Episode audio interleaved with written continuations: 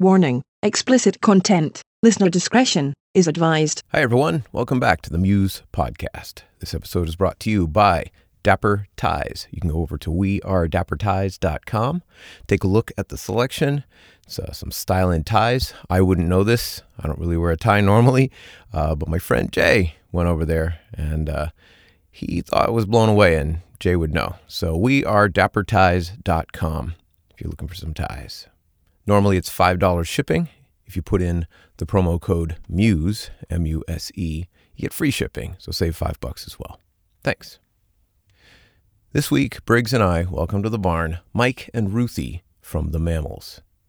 This is a pretty special one for both myself and for Briggs. Um, I won't tell you the story now. You can hear the story during the episode. But Mike and Ruthy have, over the last number of years, just blown up worldwide. The Mammals international tours, uh, acclaim around the world. They're in the middle of releasing their new album, Sunshiner.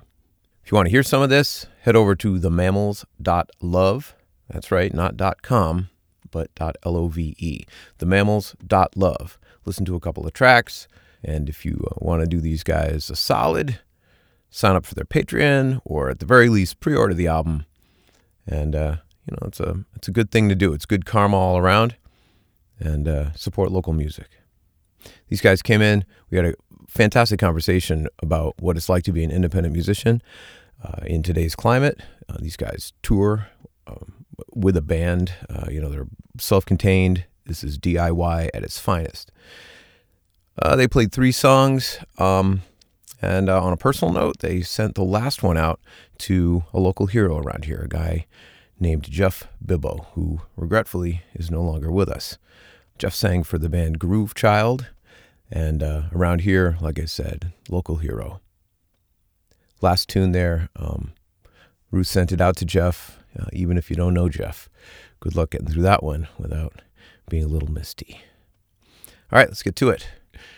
Ladies and gentlemen, Mike and Ruthy from the Mammals. One, two, three,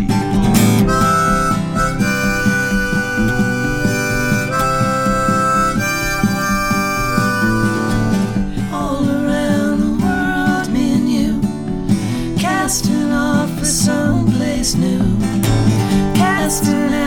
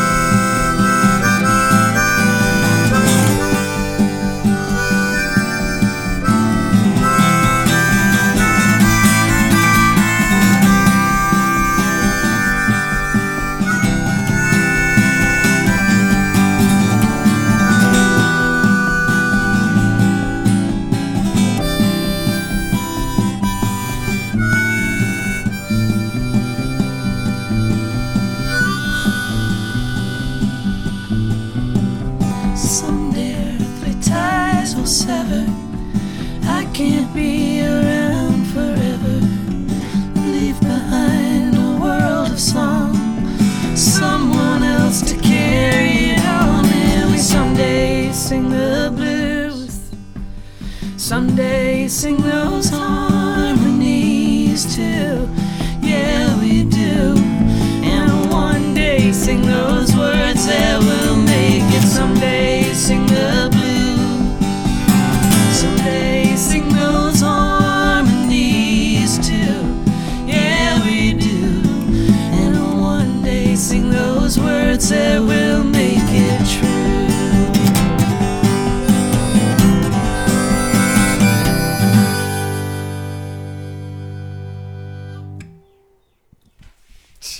Yeah, right on. All right. Wow, guys, what was that called? What's that? It's called Make It True. I'm sorry, I'll, I'm going to catch my breath here a little bit. First off, it's a privilege to have you guys on. Yeah, Thank you very absolutely. much for uh, for being here. It's nice to be back with the New Hampshire brethren. this is called one more time. Make It True. It's it's the uh, the lead off song from the forthcoming album Sunshiner. Fantastic. Awesome. It's the new Mammals album, and uh, yeah, it's exciting. We're, we've been playing it on the road with like a full band, so this is really different just to play it again. It was nice to play it so quiet. I know it felt wasn't really quiet. Yeah, it, was, it was a little disorienting. We got it by the end there. Yeah. Oh, it's beautiful. Thank oh you. no, I mean I Yeah, love that it. sounded great. Well, but you know, when you play a harmonica in a setting where there's like also drums, it feels very different when there's not. Right? That kind of thing. Yeah. But it's cool. That was really fun. Thanks for making us do it. I mean, you know, indirectly. No, Yeah, no, no, totally. no, no. Making us play It's exactly in awesome. a stripped down way, which is something we have done many times. well but speaking it's of that, to be so, back to it. so did you write this song together? Did one of you write the song? How does this come together? How does this particular song come together? Generally, we write alone and then bring a a song to the other one for some finishing touches. Is ten? Is that sort of how it's evolved? Our our process. Um, Mike definitely wrote that song. I don't think I wrote any of it. No, but there have been times where I'll play the song without Ruth, and it doesn't even seem like the same song. So I think Right. the, uh, you know, having Ruth's voice from beginning to end, like there's not a single word in that song where she's not singing. We sing it as a duet, and that to me is where the song sounds complete. So part of it is, even though I maybe wrote it, the music and the words, the performance of it definitely seems the most evolved when we're playing it together. You know, we've had people say that, uh, like, you sound like Paul Simon. People have said that to Mike for like a long time. And I think it's really because when we sing in a song like that, beginning to end, it as a duet, and there's those cool intervals. That's my favorite thing Yeah. in music is singing harmony and having a cool song that's really a good song with interesting chords and possibilities for harmonies. That's what's really fun about singing on a song like that with Mike. And then people will like think he sounds like Paul Simon, but I think it's just because I'm singing harmony the whole time Right. and he I- sings gently. Well, I think what and I- so yeah. that's enough to be like, oh, there's something Paul Simon about that. And I, I think what I was trying to say is I did write the song, but it, it wasn't finished until Ruthy sang on it. Or well something plus like that. on the track on the album like uh we we did a thing that probably pop uh producers do a lot which is like cutting and rearranging sections of songs like later. And this one we don't do that too often but this is a song where we did that. Like the album opens with this weird harmonica breathing in and out thing that I do Right, in the right. solo. Right. we open the song with the basically like the second half of the solo became the hook and then we like pasted it in there and now that's how the song goes like now we perform it that way with that arrangement with the thing that goes to the four chord right away It's- and i don't know Is that what we just heard? So you played yeah it this, this, was way, this was our acoustic version of the album version of the song right? no, but that's fascinating. So, Mike, you had like a. Do you vision the whole thing, or do you just like write a bunch of words, or how how did this one come about? Did you write? you mean from like top to tail? Yeah, we don't have to Well, be too deep, definitely. well, like what Ruth was saying, and since this is a, a podcast about process and whatnot, Yeah, it's sort of cool. I mean, probably seventy-five percent of my songs do this. Doesn't it sort of sound like a Mike song? Yeah, I would say so. he's been doing this for decades So, yeah, but that's cool because so this before- one was no exception. right. But before you even go on, hold Yeah, on. But that thing allows you to play all of the band. Yes. I've been, you know, my very first and only guitar teacher I had in college, uh, I found out only in my last semester of school that I could have been taking wonderful lessons with this with this guy for four years, but I only got a few months out of it. But he he sort of mentioned it as maybe a criticism of my playing is that I was trying to be the whole band instead of just be a guitar player. So it's funny that you should say that because I think I am trying to be the whole band often. Well, I mean, in this situation, you are the whole Yeah. band. It's it's you Well, and that's two right. vocals, So right? it can serve you. Uh, it can go both ways because when you're playing with the band, it's also nice to be able to get out of the way. You know. yeah Right. but Although uh, we were but you listening to that, that Billy Bragg podcast just yesterday, actually, Yeah. and he was saying like he he his uh, clank and strum or whatever they they had a clever They had a thing cool for whatever his, his rhythm style. and it drives the band. I mean, and Tom Petty would say the same thing. He was he was a, the rhythm guitar player is often the driver, you know. yeah. So. I think that would be true of me as well. But this song, we recorded this song um, a few years ago. Make it true. We recorded it with essentially the same guys, but a different way. We recorded it for the album "Bright as You Can," which was the last album yeah. we made under the name the Mike and Ruthie Band. Yep. This new one's under the Mammals, but it's largely the same people. But um, that it was cut from "Bright as You Can." This song, and it, and that recording of it is great, but different, super different, different feel. it was totally more like how we just played it actually, like It's a, a little cut more like feel. what we just did, uh, groove wise. Yeah, because the new one has more of this uh, drum beat that's like, You know what it is? It was is our producer Adam Armstrong. He's this this young hot shot that we we are lucky to have in our, He's our 30. For Sunshine. hometown region. 30. yeah, he's thirty. Sunshiner- Just want you to know that. We have a studio very much like the one we're sitting in here. It's beautiful, by She the way. whippersnapper. in, Instagram on this, and we're coming back to your process. I know I interrupted you. That's okay. But the uh, Instagram on Humble your, Abode Music, on yeah. Humble Abode Yeah. is so beautiful. Thank you. man. Hashtag Humble Abode Music. People everywhere want your studio. Aw. It's a People pretty love the special way it place. looks and- It's partly why we will never move from where we live. I mean, our house is adorable, but the studio really takes it over the top. Yeah. And it's you know it's just the space above our garage, but it looks like an old barn. Don't downplay it now. Yeah. It's beautiful. It's like Right. it- there is a wood stove in there, which I think actually takes it over the top. A little that like that sense that you're actually in the Catskill Mountains. Um, but anyway, Adam, I was going to say about the song, and maybe when people uh, hear the record, it'll all make sense. Um, he and we're usually not this calculated because we never work with producers. But he said, "What if you guys had a song? I, I think he said you should write a song that has that um that Fleetwood Mac feel. The first song on Rumours, I can't. I'm blanking on the name. Um, You Oh my God, I'm Jung blanking. jung chicka jung chicka jung chicka jung. Barracuda by heart. yeah. What song is that? This is when times go, when times go. See, yeah. in a, a more professional podcast would have the internet open and Yeah. ready at all times. It's secondhand news, is what it's Secondhand called. news. Oh. Anyway, he said you should write a song with that groove. He just let's steal that groove because it's a great groove. Yeah. And I tried and failed, but then I retrofitted a song I already had, which is "Make It True." And I said, let's cut "Make It True" with that groove, and that's what appears on Sunshiner. So when you wrote it, you said you start off with this sort of engine. Well, that's how so many of my songs start. It's just that, and it's like a Dylan thing, you know. That's what it is. But you know, when you speed it up, Yeah, but you got yeah. yeah, there's another one of my songs. Anyway, that's how all the vamps went in the song, and it wasn't until this little cut and paste in the box uh, process that we never had had employed before that we we developed a whole new hook, which was the I think it was the 12 string solo, which was, yeah, that was it. And that little solo that only happened for whatever that is, eight bars in the middle of the song, actually became the hook, the new hook, which you didn't really just hear in our performance, but on the record, Yeah. we just sort of No, you dropped. can hear where it sits and Well, Yeah. and it's that chord progression. Anyway, yeah, that was a cool one to. uh how did the words how did the words get involved? Well, on my best days, they come out with the music. You know what I mean? They come at the same time. Really?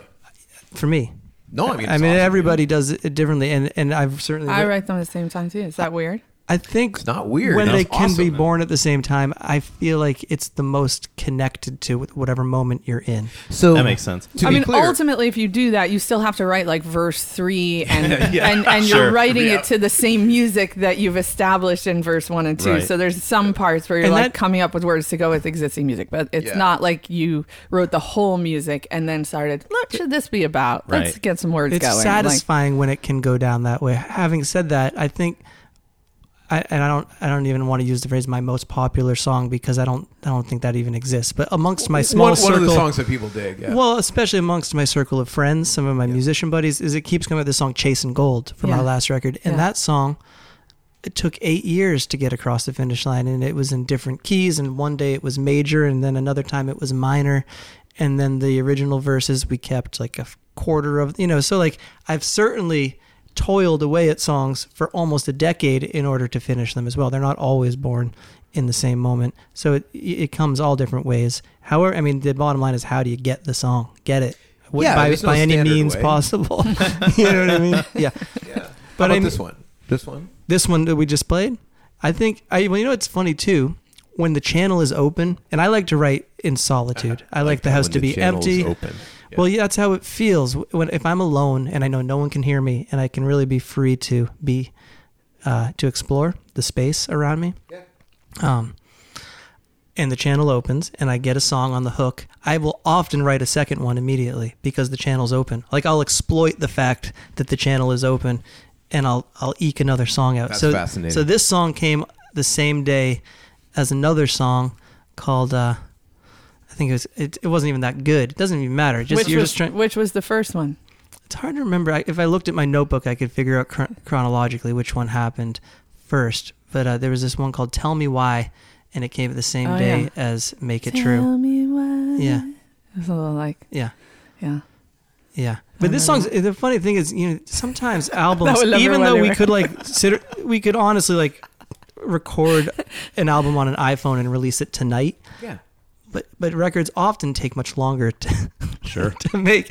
And this song is actually very old, even though it's the lead off song on the new album that is yeah. even New. out. yet. It's so new. It's song's Well, been- yeah. But that's same, the same true with the new Jack White record. I mean, his record came out a week ago, and his single over and over and over, he said he's taken many stabs at trying to get it right, and it Mm. finally came out on this record. So that's not a new phenomenon, Right. You know, yeah. Well, one of the things we're talking that's about cool. here is you have uh, you have something that exists in your mind, or Mm-hmm. however it comes out in your hands or in the moment, if, especially if you can get all the.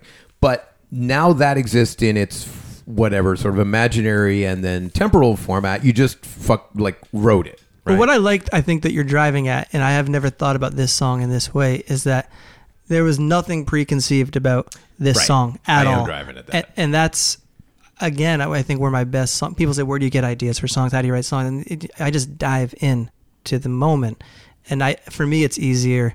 I like co-writing is a mortal fear of mine. I don't like to sit Really? with another person saying Yeah. like, "Let's come up with something." That actually It's makes like- my skin crawl because what I'm trying to do is channel something inside me that's very private and personal, and the not that those words are like super emotional or deep, but whatever happened in that moment when I was strumming the guitar in that way, those songs connected to that moment. It's I mean, almost sorry, like- tho- those words connected to that I just moment. thought yeah. I just thought I was trying to come up with a, me- a metaphor for like how like totally bizarre it seems to you that people sit and co-write and because I know I've known Mike I, I mean I don't ever co-write either in that Nashville way or whatever but it really bothers Mike like even the idea of it and I just realized like the only metaphor I could come up with was to be like if people wanted to like give birth together right. Huh, yeah. like Well, if I'd be sure, like, right. oh yeah, let's go into labor together. We'll be- we'll like both be like Let's like hang out. ew, like I don't want to Yeah. do th- like I you know I don't know. That's not a, a a great metaphor or like, but it just feels like why at all would you want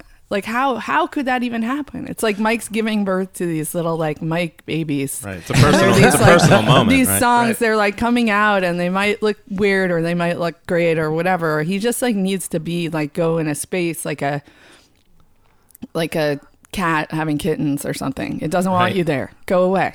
under the deck. exactly. That's what he's like.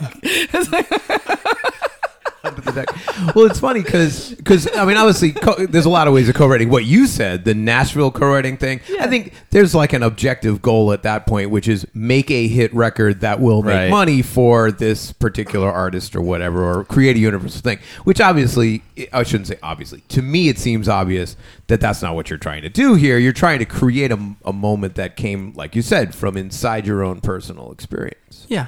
Well, but but even the people doing that, I mean, they have to have notebooks with little things that came out organically and little things that they're Oh, excited that's the to work on that are Yeah. like connected to something. I mean, God, I hope Yeah. there's some shred of you know it's it's and it's a balance i mean we'll write songs that we go oh well why did we put that little hook at the top i mean it wasn't because it came out that way in you know kitten birth it, it was it was thrown on because it seemed like a fun captivating way to draw people into a song at the top of the you know what i mean so it's Yeah. there- Right. there's some of that in what we do and i think like um Yeah, I mean, we're co- there's no way to take the uh, the inner censor or the inner you know marketing salesperson or whatever away entirely from what we do because this is what we do for a living. yeah, what this we've done for like almost literally what 20 you years. do for a living. And like This is when your we, job, yeah. yeah. but like I'll write a song, I'll be like, sweet, like I think this will be a song that people will connect to. I think I'm gonna finish this song because it has. uh a path to adulthood. You're right. you know, like I see Right. it. Ooh, I could imagine our band that we already have sounding good on this song. I can imagine people in our audience liking it, singing along, and going, "Where's the record?" and buying it at Do the you- table. Maybe Right. like that. make- I do yeah. actually think about No, that. no, but that's not a bad thing. do you do you picture it in terms of this song would work when we're singing it live, or you think this song will be a great recording? I you don't know. personally, probably more. I think about it in all at once, really. But more, really, yeah. maybe the live thing. Well, you more. have such a tr- you have so much experience on stage and recording that I can see how it all kind of just flies like, together. The title track of this album is Sunshiner, which is a song that Mike wrote when he was sick as a dog and he sang it into his iPhone and, and it was like really low and it's like this like mellow, like kind of it kind of like funny. It's like kind of a dry vibe and it's funny and it's it's this I don't even want to describe it too much, but basically the song didn't immediately come across as a sing along, right? Because it's chill Right. and it's a little like, and, and then we sang it as a duo on this little tour we did, and everybody in the audience was like singing along by halfway through, and we were like, "Whoa, it's a sing along!" So like sometimes that's a cool thing too, Right. where like you don't expect certain songs to necessarily resonate, and you do need to play them live to actually find out if you were right. Sure. what I uh, haven't. But yeah. what, to what you were asking a moment ago about, like, do you think about it, how it'll go down live, or is that part of the process of writing it? I definitely picture myself on stage sometimes. Also, like that that last song, "Make It True," is like, for lack of a better term, a fast song. And Right. I think left to my own devices, I would write much like more vibey, slow, maybe even sad songs if if I did not consider the showmanship element of what I do, and you can't just like deliver those ad nauseum. I, I mean, some some artists, and I actually am envious. of Right, them. right, right, right. People who actually can That just can like do it. serve up the super mellow, sad show, and it's it can be done. I can't do it. Well, you know what I mean? you, you guys, you're actually hitting on way back the original part of the question, which is is this. So you have the conception in your, you know, in your mind or in the moment, right? And you're going to capture it somehow, maybe with the words in a notebook or just on your iPhone or whatever. And now you've got this Sure. captured, right? Then there's, it sounds like in this case, you're going through another step, which is now you're going to bring it together. You're going to sing it together. Then you're going to begin to go record it. So the recording process is its own artistic process, right? And it sounds like in this case that actually affected the way the final Yeah. live performance of the piece even. Yeah, well, there's you know there's an argument. Oh, you better tour all these songs and play them in front of a live audience. So when you go in the studio, you know what the hell you're doing. And then there's also the like, well, what are you doing touring, playing all these songs that no one, everyone goes, what? Oh, what, where's the CD that, or the, you know, where can I download the song you just played? And you're like, oh, it's new. Well, and they're what's like- and they look at you like you're an asshole. Like, it's, I know. seriously. I, So I don't like haters, what- so just so you know ahead of time, I just say these are fuck all them, do what you want. No, but, these you are all yeah. people who just adored your song. No, I They get it. want to that give you $15. Yeah, and you're Right, that's a good "Fuck." point. Good point. Yeah. So I'm saying that either way, you're a jerk. Like either way, Can't you're win. like, yeah. So it's there, and and and there are songs on this record that some of which we played live before tracking, but I think more than ever before, these were songs that were, you know, given a life in the studio more before they were tracked, and some of them I can sing so much better now. You know, and I'm going, well, that's why right, because you know- you, because you had to work it out in tracking. that's right? why a little bit of like editing and like studio finesse on your vocal, you're like, oh, my vanity, I should be able to just sing it. You know, I wrote this song. Why'd I write a song and can't even sing? Like, that's stupid. Well, it's my own yeah. damn fault. Why'd I have to put that note in it? Why'd I have to make it so many whatever? Right. And then. But then, uh, by the time the record is finally out, which it comes out on 420, of, Yeah. you know, Oh, so you here, here it 420? comes. Here it Dude. comes, yeah. April yeah. 20th, Hope 420. people aren't Pretty too soon. Stoned right to up. notice it come Coming right out, up. but it is coming out, and we're gonna be, you know, and I actually can now sing these songs much better live than ever before. and the band can play them great. And and I'm glad whatever we did in the studio to make it sound like I could do that last year. Do you, do you think? do you think some of this is because, or the change, like you said, these are tracked earlier? Do you think it's because you have your own recording space? Absolutely. Yeah, like we're so flexible. Like Adam can come over randomly and like do stuff, or we can even go up there by ourselves and be like, let's like Sunshiner chat a title track. We did that ourselves. Adam was like on tour with some other band, like doing some stuff, and we just did that one ourselves. And like, uh, you know, there some of the better vocals I think that we get are when it's just us later, you know, because we're much more relaxed around each other than even another super close friend who's engineering or whatever. And I'm able to really quickly like, you know, pick a take or edit a thing or, you know, without too much outside feedback. So I think we did a lot of good vocal tracking. Just us. And that would be literally we'd go be like the kids just got on the bus and they went to school and we like went upstairs and did that. But you know, it's Yeah. it's certainly challenging because we're also booking ourselves and promoting stuff and trying to organize festivals and then it's like oh man like in a half hour the bus gets back here and we didn't go up there and do those vocals Yeah, you guys. so it's just Yeah. random when we get to do Right.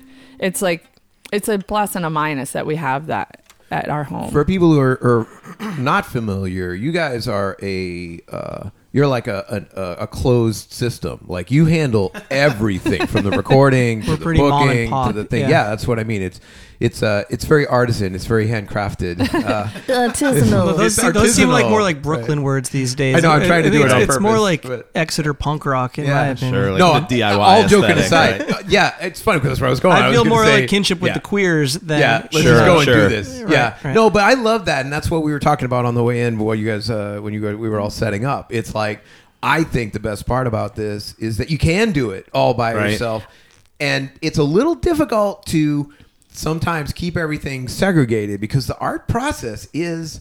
It does have to have its space. It has its demands. It definitely gets the short straw. I've found as And- well. well, that's what I'm saying. Is sometimes it's easy to to miss that, but I don't think that's the case. I, I know it's not the case with you guys. Well, I feel like, you know, it's like, you know, I've said this before, you know, when we're on tour, it feels like we're driving for a living and playing for free or something. Because, Right. like, the work part is like beautiful. loading stuff in and out of the van, driving, and that's work, you know? And, and when we're playing, people are like, oh, would you play maybe an extra half hour tonight? Because blah, blah, blah. It's like, you don't have to pay me more to Yeah. do that. Well, you that's know, what you if you're to add like 600 miles to my drive day tomorrow, like, yeah, pay me more, like, Right. for sure. But like, Right. if I'm gonna play, play another two hours, like that part does feel for free. And then, but at the same time, when you're home, the percentage of work feeling work feeling work and creative feeling work is like really it's tough. You know, Have that's you- why I like being on the road because you're guaranteed that for like three or four hours, you're like in your creative space on stage or sound checking or at least just like touching an instrument. Whereas at home, it could be really worse. Do you schedule that time? Do you schedule recording home? time at home? How do you handle that, or you well, just when, sort of do when it you're recording moment? with a band and when you have like your producer engineer coming over, I mean, you have to organize it. But like, I find that we would do that. Like, we would be like, let's get the guys to come up for like five days or eight days or three days or whatever we can do, and then then it's the finishing stuff that goes on for another year while Mike and I figure out how to sing our songs that we tracks already or whatever. I mean, some of the live vocals are on there, and those ones are done. You're like, sweet, thank you. That was a blessing. That one's just done already, you know there's a song on the album called um, "Staying Up Late" that we did when Mike was asleep, and he's not even on it. It's just like me singing with the band. I had had a crappy like. I wasn't cold- asleep. I was I was documenting. Oh yeah, you were running around with the iPad like filming people. But when we first started, I think when we were like, maybe we should do this, I was like, hey guys, I think my voice just came back. It's like midnight, and suddenly I can sing. Let's do this song. It's like I told them how it goes, and Yeah, then we just yeah. started doing it. And yeah, and then Mike, you know, comes up from like helping Opal go back to bed or whatever he was doing, Right. and he's like started filming, and and yeah, that's anyway, that's a cool song where I'm like, thank God that just came together. Maybe one of my favorite vocals I'll ever do. I wish I could do every vocal live because I'd sing so much better when I when there isn't the possibility of another Take? oppor- yeah, another take or whatever. Yeah, it's the same thing in, a- in a show. Sink or swim common. sort of Would thing. you Super ever stand comedy. on stage and sing a song twice? Never. So when you do that in the studio, it's super uh, foreign. it's foreign and it's inorganic. Like when would you ever sing a song a second time unless you were rehearsing it? So really, what you're getting is rehearsal recordings. Rehearsal versus the performance. An thing. actual performance, yeah, it's like a one thing. It's Right. like eating. It's also it's we've shot ourselves in the foot a little bit just on like a housekeeping tip because when you're building say your your catalog and you want to have instrumental versions of all your songs, it's very hard for us to create those because they have vocal bleeding in every mic in the room. Uh, Which I think really is a good problem to have. It's, I was it's going to just say how you're in the wrong you're in the wrong studio to talk about this. I love complain vocal- about- I yeah. love that bleed. Yeah, Yeah. that's my thing. yeah. Cool. Yeah, I know. I, I do understand it's hard to come up with an instrumental when you're in that situation. when you're in that just then that's just like like I said that's just more of a nuts and bolts It's- it's silly really but in this business you're trying to make money anywhere and that's a big part of of your catalog is your instrumental catalog and we have a very tiny one because there's vocals on everything like for people to put behind their slideshow of their family because we like to sing live but the point is that because we like to sing live with the band while we're playing Yeah. like it's a performance you know yeah, I mean, right. And I hate to like complain about the music business cause changing because it is changing, and I ultimately, I'm sure we'll still land on our feet one way or another. But one one thing I wanted to get back to you were saying before about like it's so cool because, you know, it's all in house, it's a closed system, it's DIY. But when you take away, like we were just talking before you started recording about how like on the day that our album is released is kind of like it feels like the day it dies because it's the oh, day because it becomes free to stream? the day kind that it of thing? becomes free to everybody. And until then, we have this pre-sale, and we have all these like amazing supporters on Patreon and people who buy our album in advance for twenty five dollars to get it sooner and a signed copy and to show their support and love for what we're doing, keep us going. And I feel incredibly grateful that there's that you know few hundred people that make us be able to make an album.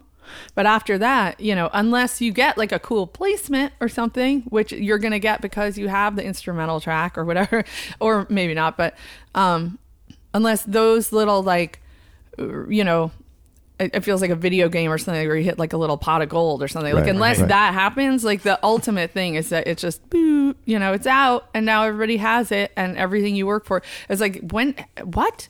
You know, I I, I compare it to the library.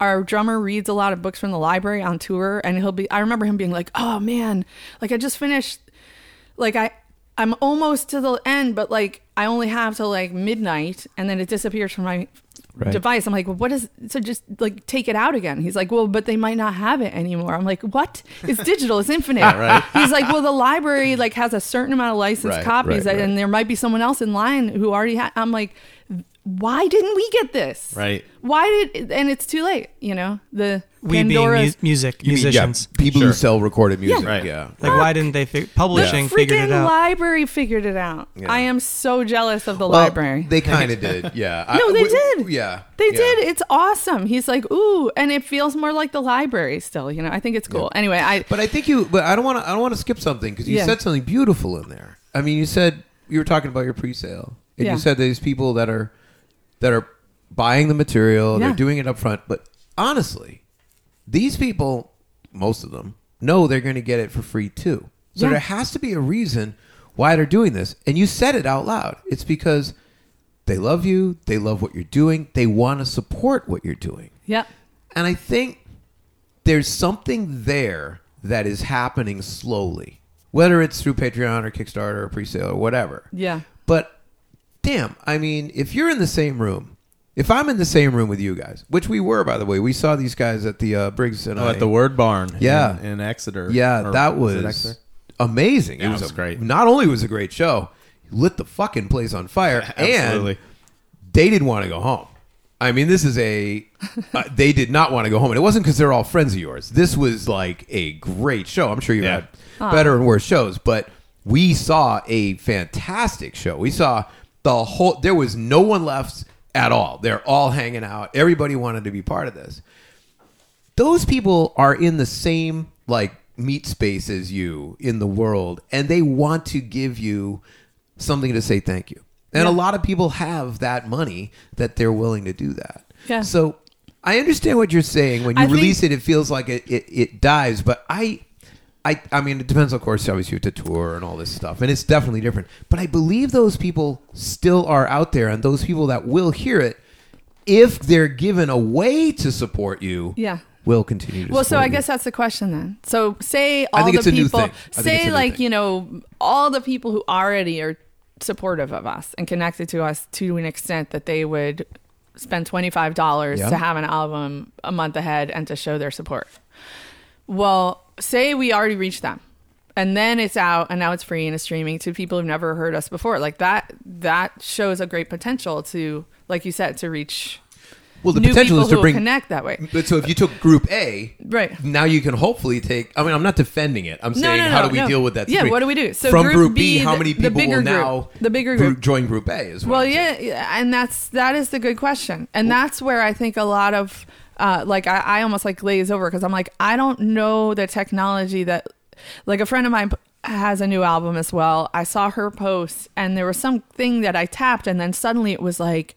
It opened this little window I'd never seen before, and it was like, find her music on Spotify, find it on, you know, Right. iTunes, Pandora, Apple Music. Blah, blah, blah. It was like this little like cool thing open to immediately like whatever my preferred you know vendor of music or whatever. Right, not yeah. even a word.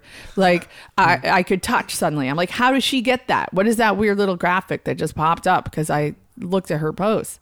It's like i don't know. I feel like what that's that because that's where the money is for us Right. that's also where the money is maybe for like tech social media like strategy companies. Like i literally Yeah, had a guy I be guess, like yeah. you don't need to spend thousands on a publicist.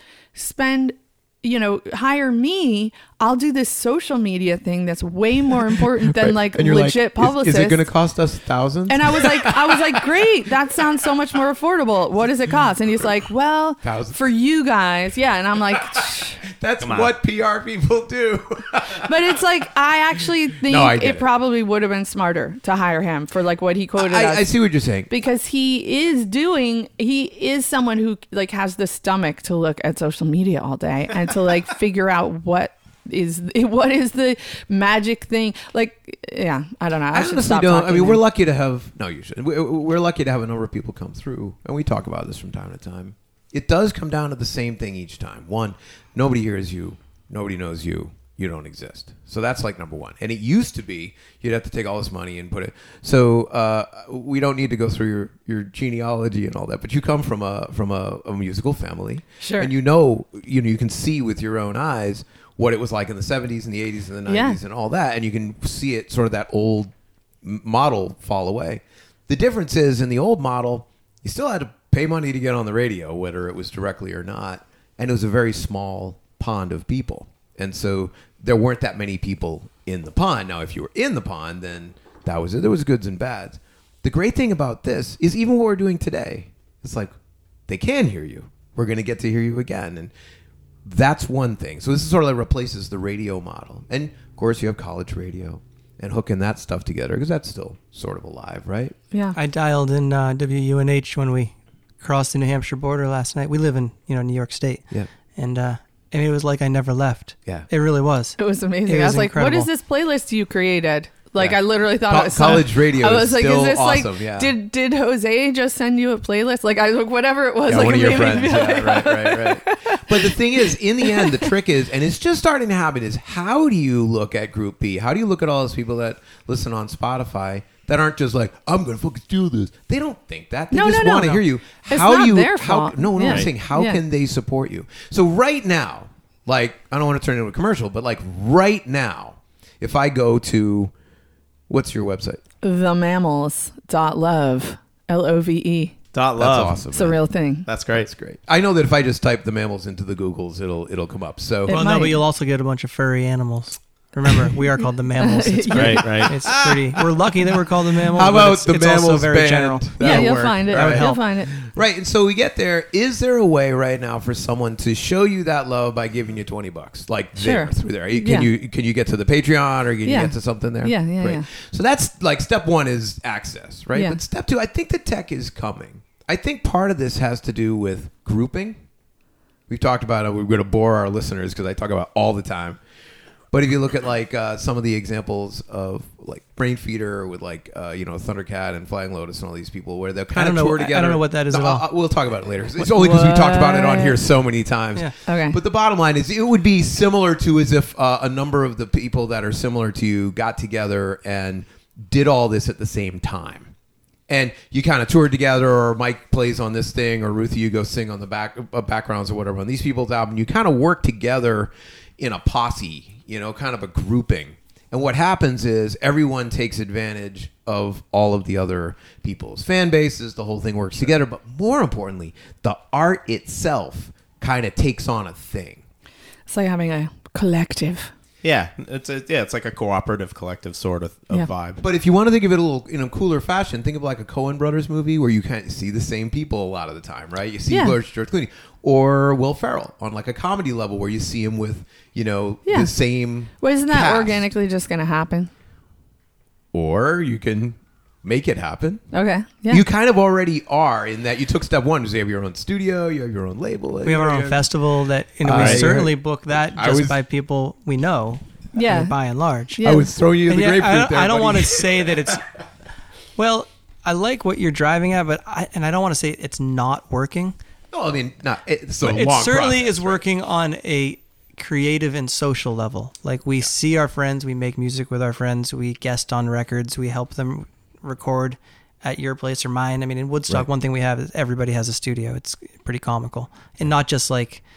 I mean, I, I, always- I always joke. There's like It a is- Neve board behind every barn. It you is. know? It is Woodstock. It's In crazy. Woodstock, New York. Right. It's got a But keep in mind, Woodstock has a legacy, but it also doesn't even have a traffic light. I mean, it is Yeah. the tiniest town on earth. Um, but but I guess in I guess part of this conversation is making a living, and it it, it seems harder than ever. And you might be right; a change may be on the horizon. But like I I didn't grow up in a musical family, but I certainly grew up in the '90s when like CDs were brand new Yeah. and you could be in a, sort of a dumb punky band and get enough songs together and a cool guide who gave piano teacher piano lessons to your piano player to like make a record for you and you could print some records up and sell them Yeah. and it, it seemed like oh this is a real like viable possibility So you're for me. talking about making an artifact. an artifact That's what I'm getting at. yeah That's still possible. It can be a digital artifact. But right now, the only thing that made those things valuable in like a money way was the agreement for everybody to pay a certain amount for them. That's as simple as that. So it's it Yeah, well, I, Music I mean, is I not going consider to it go now. away. No, no, I'm not saying Right. that. I'm saying it's it's turned from like a fair amount of how we made our living for almost two decades Right. to more of just um like a somewhat expensive addiction that we're still going to do. We like to write songs, produce them, record them and make make records. And I don't care if they're on a CD or they're digital, whatever. We're going to keep doing that because it is what we do. But it is now feels like more of like a you know, it's always been expensive because you you take time off from touring to do it. You pay people to be Right. recording you or to be in a studio, and you pay to mix it. You pay to master it, and you pay to manufacture it. So it's always cost money to do that. But then there was the part where the money came back in at the end. Right, right. You know, and so without that part, it's like we're still going to do it. I'm not going to stop doing it. No one's going to stop doing it because it's it's like Yeah, it's you you know. do. But at the same time, we're you know it, it it we did a commercial two years ago. Let's just say that we What- what made that more mean? money uh, in an almond milk commercial. Oh, you mean You, you, got were like a song placement. you can in Google almond that. It's an Sure. almond breeze. It wasn't a song placement. We have never Oh, had a song placement because Right. I the catalog that we make organically, I don't think is very viable for the commercial world. But we we're gonna s- we're gonna talk about we've this had success something- after the end of the podcast. you and I are gonna t- we'll, we'll we talk custom together. Right. designed a track All right, and right and won the the pot of gold. But Like guess you know, what the other elements people were? did It was ukulele and whistling, of course. Sure. You That was kind of a, oh. This is the, can we this hear is it? Our hit song. Could you remember it? Yes, this paid for our kids to go to school for a whole year. You know, Okay, go. can you believe this right now? This is this is Well, pretty much it. it wasn't anybody. It was you. Sound familiar? Yeah, sounds like that almond breeze commercial. Yeah, yeah. That, I can't even play it anymore. You know, and I sang on it. the reason why it's uh, important that I even sang on the thing, that's like, dang, like Right. that, that made some money. You know, I sang like two lines of.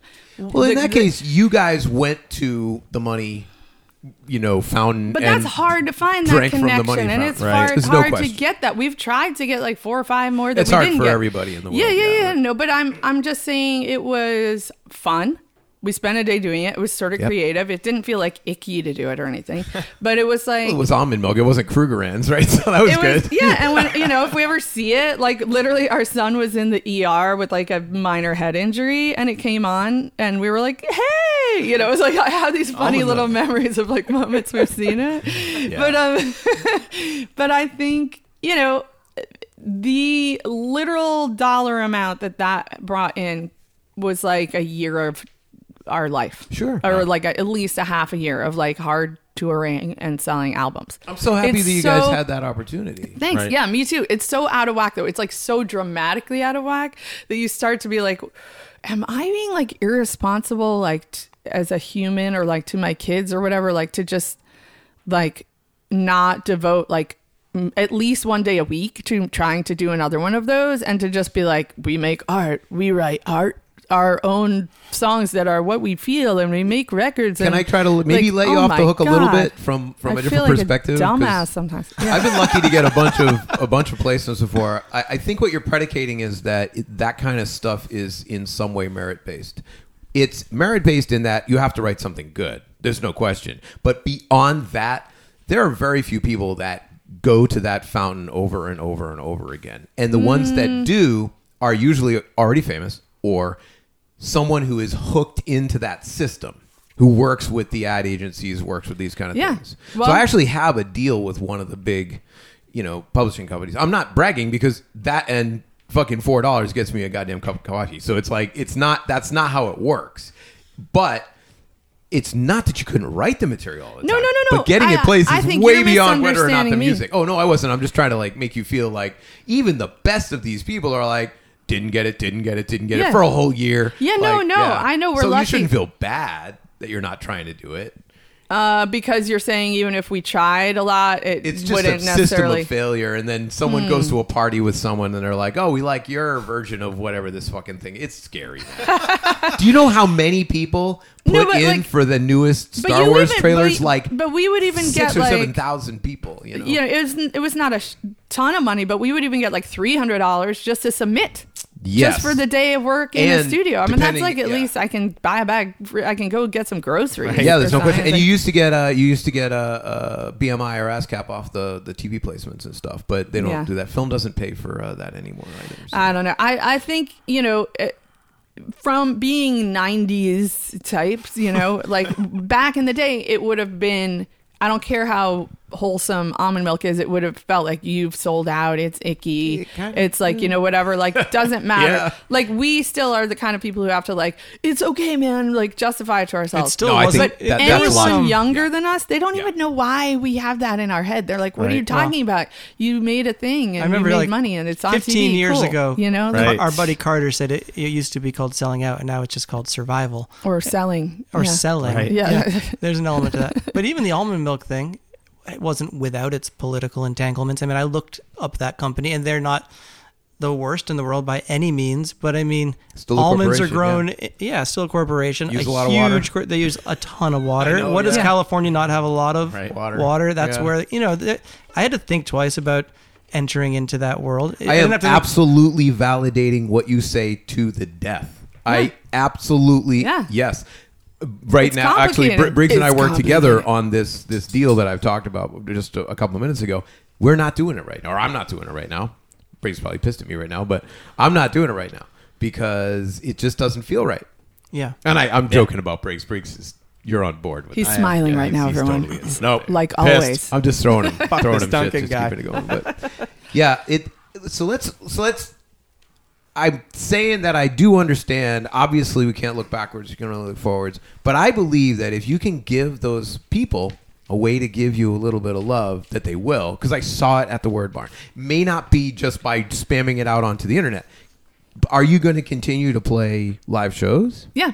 Of course, and uh, we've been a little bit coy uh, with uh, promoting our Patreon, although we shouldn't be. I don't know. There's something that feels a little. It does bit, feel weird as an. Uh, I understand like what we, you're saying, we, we set one up in a perfect world. but in you know, 2018, it's not weird. Let's man. just It's say not. Well, we're learning how to be more vocal about it, but it's doing really well. Like we're we've obviously got the word out to 50, 60 people that were the right people to get the word out to. So thank you and guys. for your listeners who don't know what that is, that is a, a monthly subscription to us, essentially. And it's some people set it up where you you make your contribution of any amount, a dollar or a thousand dollars, Right. when somebody posts a new piece of art. Or you can set it up just month by month. It just autom- like a magazine subscription. Right. Uh, and that's how we have it set it up set up. And uh, we make about sixteen hundred bucks a month from that, largely Wow. because of one very generous anonymous donor who Right. gives us a we grand a can't month. find him. yeah. Well, don't. It's, It's okay. awesome. And it's fine. Just let it happen. But I, I- mean, if you if you want to like if you wanted to feel good about it, I mean, you're literally looking at people going, "Would you like to help us?" And they're saying, "Yeah, I want to help you. How can I help you?" You're like, "This is an easy way." Yeah. And they're like, "Done." Do you do anything exclusive for your Patreons?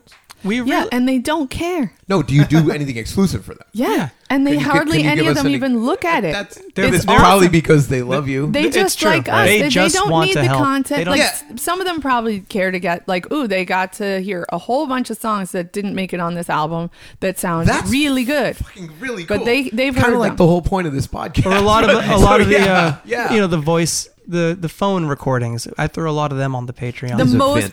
popular thing, all right, correct me if I'm wrong, but at the time it was the most popular post we did for them was a video where I put iPhone on like a little selfie like tripod in our studio. Mike was cleaning up mouth noises.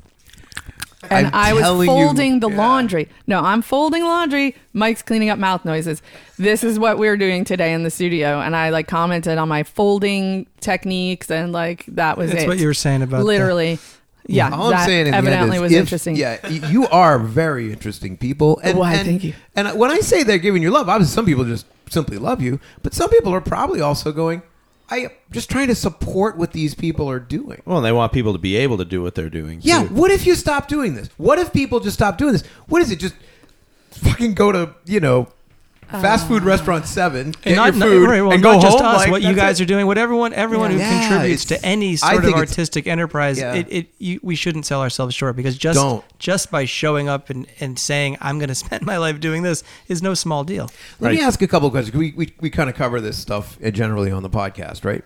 But I'm interested in just, and we don't have to go deep or anything in this, Ruth, but uh, so Bill Evans, a guy from uh, who used to play the piano with uh, Miles Davis, is a famous jazz pianist, right? He once said that you know people give him shit for for just making shit up in front of them. They're like, "Why am I paying you to make shit up?" And you go, "You're not paying me to make shit up in front of you." He's a improvisation because right? he improvises. Yeah, and he said he goes, "You're paying me for the 40 years of learning how to do what I'm about to do for you." Yeah. Sort of like your your dentist. Sure. Yeah. Yeah, it only took five minutes. Why are you ca- charging me so much, right? Because they're using the wrong basis in Yeah. which to just. I think it was. Yeah. You come from a long line of people who play beautiful music. When did you start actually like singing harmony? I don't know. Were you? I'm guessing you were probably pretty small. Yeah. I mean- and I, I learned singing a third part by listening to people sing in thir- in three parts. And then the first memory I have of it, we're in a van. It's a parked van. And I'm singing a third part on I don't know what, like maybe Sentimental Journey or maybe Yeah, yeah, that's a Oh, really fun God, one. And it's my mom and my stepmom. I think it was at a time when my mom was still married to my dad, and my stepmom was someone we knew who played bass with them and other Right. people. Um, but I'm not even. I'm pretty sure that's what. So uh, that means I was younger than seven. Yeah, I'm not. Again, I'm not. I'm not even talking about how old you are and that stuff. But that wasn't five years ago. That was. This is a lifetime of work. And I think I like what you're saying because it's really it makes me feel. Um, we have a friend Robert Sarazin Blake who lives in Bellingham, Washington, and tours and is an awesome DIY Beautiful. like absolutely. n- not that we adore. And he once said something, and I'm going to paraphrase it, and he says it better. But you know, it's that feeling that you have. You've been doing this a long time. Uh, Should I give it up or keep going? And he said something like, you know, on the one hand, if you you know you've been working all this time, so if you stop now, all that work you've already done. If you stop now, that'd be stupid. And on the other hand, like look look at you know you haven't gotten that far and you've you know like why would you keep doing this it's not really fulfilling anything and so if you keep going you'd be stupid well either way you're stupid so let's just keep going keep going. Yeah, right. you know and I, and I love the either way you're stupid is the way we shorten that when we you know use the line to each other But it's what you do. I mean, it's But- but- literally what you do. no, but also it's like it, I feel like you know I look at him and when we first saw him, he was great. You know, and he made okay records and he put on pretty killer shows. And now I'm like, wow, he makes really good records and puts on really good shows. And and it is additive. I, I think quit. He you know, and quit. as a songwriter, I think you just tend to get better and maybe you write fewer songs or maybe you write more but it's like you're always growing and then as a singer i mean certainly you know, there may come a point when I'm like 85 and I can't hit a certain note or something. Or we would sing with Pete Seeger and like he was down on how he sounded, but I'm like, you're 90. You You're know, also it's Pete okay. Seeger. Right. It's okay, you know, and everyone's Yeah. singing along and they don't care if your voice is cracking or whatever. Like, I hope I don't have like irrational vanity when I'm very old and I realize like it's cool. But like, but what I'm saying is just, other than the actual deterioration of like health or age, I feel like you only get better. You know, But Ruth and, and Mike, That's you- great. You, guys are Yeah. doing this on behalf of people. So when you write a song, you're writing it on behalf of the people that are going to listen to it. And when you record it, you're recording it on behalf of the people that are going to bring it into their lives and continually hear it over and over again and fill that one little hole that they they're filling with that. And when you get up on stage and you sing it for them and you sing harmony Ruth the way you've been doing it since you were there, you're doing it on behalf of those people that are standing there listening to it. Cuz if you shut up, it's silence. They're You- just in a room for no fucking reason at I all. love that. You know how many It's- horrible things humans do? You know how many like stupid, Yeah. disruptive to the planet things Yeah. that human beings do? This is one of the cool things that humans can do. Yeah. You know, I like not that. all humans can do it. You're not all equal. Right, and not all can do it the same, but I feel like, you know, actually making up music and singing it and sharing it in a room, even as the, what the audience can do as far as bringing themselves there to be that. Like I think that to me is preserving a part of human culture and the identity of what it is to be a human being. Briggs is going to have to talk for a minute while I try not to cry and shit. Because you're dead fucking right. I'm not even joking. I'm like only Yeah. half joking. Yeah, Right. Yeah. me too. Yeah, right? Yeah. Yeah. That's it. Yeah. That's the shit. You're Yeah. doing it for them and you. And it's what we do. Yeah. Right? Yeah. So, yeah, I- we talk about money, but. we Right. gotta It's make easy to shit. get mired in the, in the money, but that's obviously not why we're in this show. And we have kids, which makes you like feel more pressure to make money sometimes, but it also it's like it also has the opposite effect because it makes me want to teach them that it's not about that, and what it is about is the stuff you're saying right now, and that you know what if the people who are afraid of like stock market crashes or other things like that that don't even feel real to me Yeah. like i think of how lucky i am in that world Yeah. like in the world of what people think of as catastrophic things happening i'm like the power goes out i we can still play a show like the market i i mean obviously everyone's affected by global shit Finance. But- yeah, right. I like that what we do. I mean, I keep thinking that artisanal word, but it's serious. Like, I like the people who like have their own chickens and that's the eggs they eat. And I feel like that, you know, it's like what we do is connected to something that's been going on a long time. We could keep doing it. It kind of doesn't matter what happens. Like we're fine. Like people's jobs will disappear because you know the the workplace changes, the environment changes. Are like, oh well, maybe like we get off fossil fuels and suddenly all those jobs are threatened or gone, and now everyone's like making solar panels or whatever. I don't know. You know, we our evolution because of Spotify is like much more minimal compared to that. It's true. It's not So keep. we- it it's may be- okay. yeah, it We- may be key, it may it may force a it, it forces a, a format change, but it doesn't keep you from making the music. Yeah, and yeah, and sharing it live in a room with human beings. Like that's actually the more important part than the Sure. selling of CDs. well, and you say we make it for other people, which is part of it, but we certainly make it for ourselves. Oh, as no well. question. Right. Well, I I'm mean- saying on behalf. I don't on mean behalf of not yeah for No, yourself. I mean it's but Right. it's it's we and not just me and you. Yeah. It's it is we and even even in the non-performance elements of of grabbing a guitar and, and stowing away. See, I did that thing you said I was going to do. It doesn't matter. Nobody yeah. heard it. Yeah. Uh, you know, it feels good to to make some music. It just feels good. I mean, Ruthy's sitting there with that Gibson guitar. And I know, she, I was she looking at used to she used to joke that uh, we play Gibson guitars because that's what sounds right to her because she literally heard one in utero. It- it- Yeah, my all of my cells like developed behind a Gibson guitar. Like they, It was literally only a foot away or less. Yeah, it's right. but you know, and and just and what's more is, uh, you know, you have this what you said like a cheap guitar here in your studio that you Yeah. you grabbed because you needed a guitar in the studio. But like to me, I actually feel I get a warm fuzzy feeling from playing cheap guitars because that's what I grew up All right, playing. let's riff They- on this for a sec. Yeah. We've riffed on it before. Uh-huh. People come in. What is it when you pick up someone else's instrument, like immediately, or you play a foreign instrument, like you pick it up and like it comes alive in your hands, right? Mm-hmm. Am I crazy? Is that No, what you're not happened with crazy. it? In fact, I just heard this story about Steve Earle, who did this tour opening for Billy Bragg. Billy Bragg is a solo performer. He had Yeah. two guitars on stage. Steve Earle was opening, and he had 14 guitars on stage. Yeah. And Billy said, "It's like I can't even get on stage, and you're playing. What's going on?" It's like, well, every guitar here. I wrote a song on. I picked it up for the first time, and something special happened. So Yeah. now that song That's- lives on that that's on guitar. that guitar. and that's sort of to what you're Yeah, it saying. is. It's like every and this guitar too, that's sitting next to me. I never saw it before today, but it felt like it's a guitar. sitting there, It- like wanting to be played, right? It, it felt And like so something that I'd never felt before, but it also felt like the 13 year old me playing yeah. his first cheap guitar. So we, I, just because we're trying to cover a lot of stuff in a short period of time, we did this with Ruth. Uh, I, I don't want to go through our lineage either, young man, but I, I've known this guy since forever. But let's put it this way: When did you really know that this was about the guitar, and you were like, "Fuck everything else"? Was it, later was- on? Well, it was the night I wrote a song. Really? Yeah. That early on?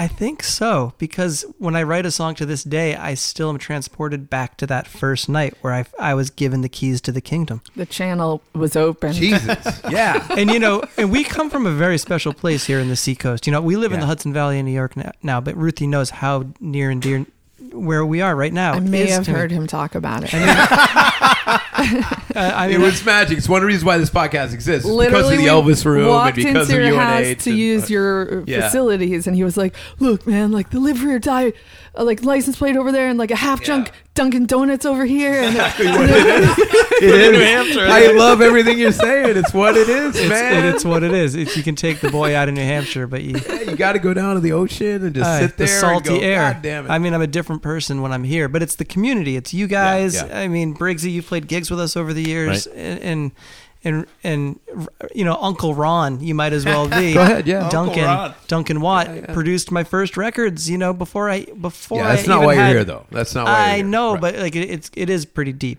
you know. It is. and I've I've built my whole trajectory around, you know, my friends. Even we joke about like that ska Rotom, the old ska band. Do you mean you're even going to feed me one of my favorite things for the podcast, which podcast listeners of this thing know we don't talk too much about this stuff, but I'm a vampire for early band names.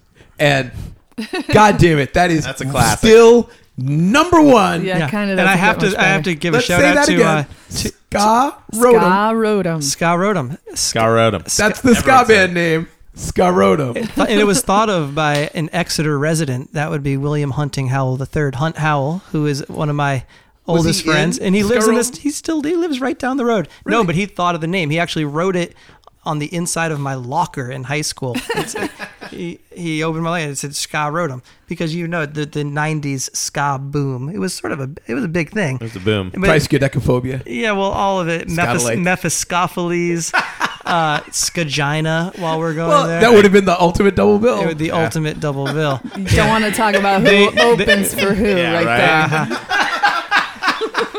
But and, well, and, and last, no, As long last as they night when, both when get I, to play. that, when I said I was like I never left when I tuned in WUNH last night, it's because there was there was there was old violent femmes and there was some ska Yeah, tune and there was yeah. some all chick punk band playing and Bikini Kill and I mean all you this- guys played the Elvis room. Well, I know, I know, and well, That's a small group, man. Well, God, we do miss it, right?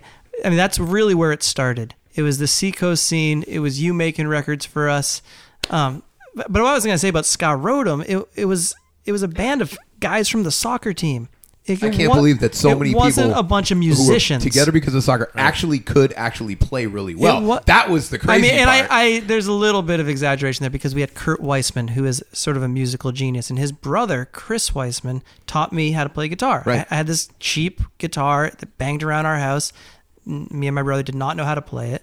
We played some drums. We were into the drums. We were drummers, but Chris showed me C, G, and F. Uh, and then I started writing songs that night because I finally had something to write a song with. Look, you know? mind again, so switch it around just Yeah. for a sec, just to finish up on this idea. The moment you had the opportunity, you took the opportunity. Well, I was sort of like a romantic kid who would like, you know, hold my hockey stick in the basement like a microphone stand and like lip sync songs. You know, like I had this. I was a dreamer. From you weren't just holding it like you were holding it like Axl Rose. Yeah, exactly. You tie tassels We and all shit to pictured it. that. We all just pictured that. Yeah, Yeah, because Mike was you can't see you, but the way he held the mic stand, Yeah. It was he had that that sort of like he's he's in a in a slalom race. You he's know. going a downhill skier downhill, kind of sure. hold. And you know, Steep grade. I I was definitely a very romantic minded dreamer of a kid. And you know, we I grew up Yeah. with movies and television like a lot of my generation. And uh so I just had I was a dreamer. I've always been a dreamer. Like I live in my mind a lot and imagine what it could be. Yeah. And and writing songs was sort of like I never actually thought I could cross whatever that threshold is into the radio. I thought you just listened to songs and they happened to you. And as soon as I could actually create them with my own hands, it was a major revelation for Do you me. remember the first time you heard yourself on the radio? Heard myself on the radio. I, I don't know. I don't actually. In fact, though, my buddy Hunt, who we just mentioned, when I texted him yesterday, hey, we're going to be in New Hampshire for the weekend. Are you around? He said, yes, we are, and I'm listening to you on the radio right now, which was sort of weird. It's crazy. It's an Well, amazing you guys thing. are on the radio, uh, obviously, as, as the mammals and. As Well, it, as it's, I find that it's still in like the um, even though we tour nationally and internationally to some degree, it's still and again it all com- comes back to like my hometown community, my friends.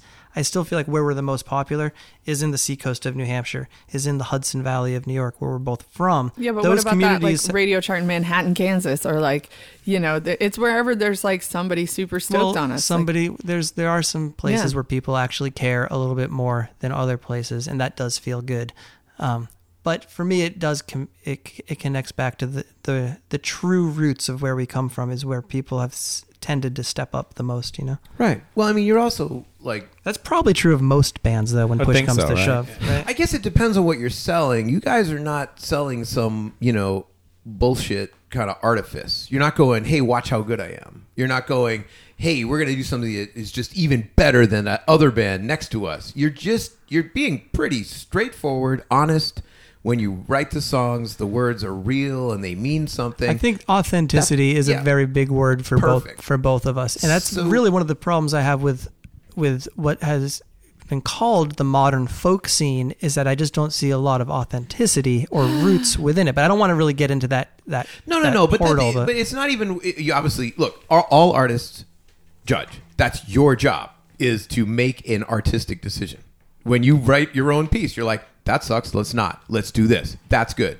So of course you're going to do that with other people. That's just my opinion, but I feel pretty strong about it. Sure. That said, if you're going to put these personal statements out, and you see people in real life, like they know you, and they're willing to bring you they're not going to go oh fuck that you know i don't want to think about it like they bring that thought into their into their world then you're making an impact on their place so of course the people that you're around I mean, probably the highest compliments I've received in the last handful of years is when someone says they hear a song I wrote on the radio and they literally had to pull the car over to listen to the song. Yeah, man. that they couldn't actually operate a motor vehicle and listen to this song that was going down.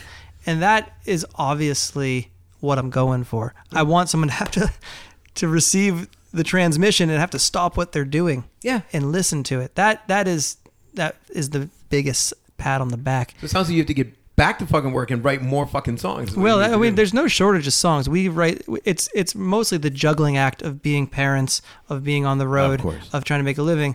But we we never have a shortage of songs. It's actually a really good problem to have. But I wanted to say to your point of the first time I heard myself on the radio, I don't actually remember when that was.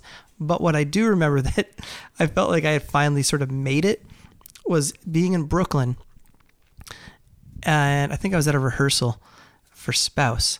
It's a rock band I used to play drums in. And I went into a Salvation Army or just a thrift store, and there was a Spouse record for sale for a dollar in amongst and this is again this is 15 in the- years in the ago bin, yeah. this is before everybody was 86ing their cd collection Right. Right. you know what I mean? 15, 20 years ago, maybe 15. And it was, to me, I actually, it didn't seem like a rejection. It, se- it felt like I had actually been absorbed into the fabric of the culture because Sure. a record I made ended up in the used bin. It had like, it had come full circle. and if I wanted block. to, I could, I could then purchase that record. It was, it was part of uh, an, a very old cycle of commerce and that I was now part of it, you know. And that's happened in there's this place called uh, Music Saves in Cleveland next to the Beachland Ballroom. I remember going through their used bin. I was like, and I was sort of talking out loud. And I was probably even bragging a little bit. I was like, oh, cool, there's a spouse record here. Oh, there's a Feathers record here. I went to high school with that guy. uh, or, you know what I mean? And there was a third one too that was Like someone you kind of knew. And someone I kind of knew, and the guy, I remember the the guy at the counter was like, "Where the hell did you go to high school?" You know what I mean? it, was, it was like there was like three or four used albums that had really seeped into the culture, and they were, you know, nice. For resale. Well, somebody with a pretty cool collection had just like moved and downsized, got there, Right. unloaded it, Mm-hmm. whatever. Sure. Yeah. Okay, so we have like a, a little segment here on our podcast. We don't always do it, but I think you guys would be really good. And if you Does wouldn't mind, need like a jingle or a theme yes, song? please go ahead. just kidding. Actually, believe money it or not, though, this actual one little thing. well, thank you very Road much. stories. Road stories. Stories from the road. stories from the road. Thank you. Thank you. no problem. No All right. extra charge. Yes, thank you. Awesome. Right. We're going to give you 10% of all the proceeds we make off that song forever, which is zero. So, um, no, seriously. Uh, and if you wouldn't mind, just can you guys separate this one out? Because obviously you could do it as, you know, mammals or as Mike and Ruthy, but separate. So, Road Stories is a simple concept. It's just one of those times where you're playing where it was really unbelievably awesome and you couldn't believe it. Like you had no idea this was going to be so cool. Or maybe really, really, really sucked. Can you think of an example? Like sort of like best worst. One of each, or or, or Whatever Your you want to do, man. Whatever you ah. want to do. Because Ruth, you've been playing. Ah. Okay, all right, a I got- a lot of different places. I've got a pretty life. crappy one that was pretty recent because we I just did. love when they suck personally, All right, but we that's just- Yeah, that's my favorite too. well, this this one is just like it's just it, it just because you have these gorgeous moments, and we had great moments on this exact tour. We just did the Western Migration tour out on the West Coast, and there's this one show that like did not it was like which one of these is not like the other? Oh, really? you know, we're just like what happened?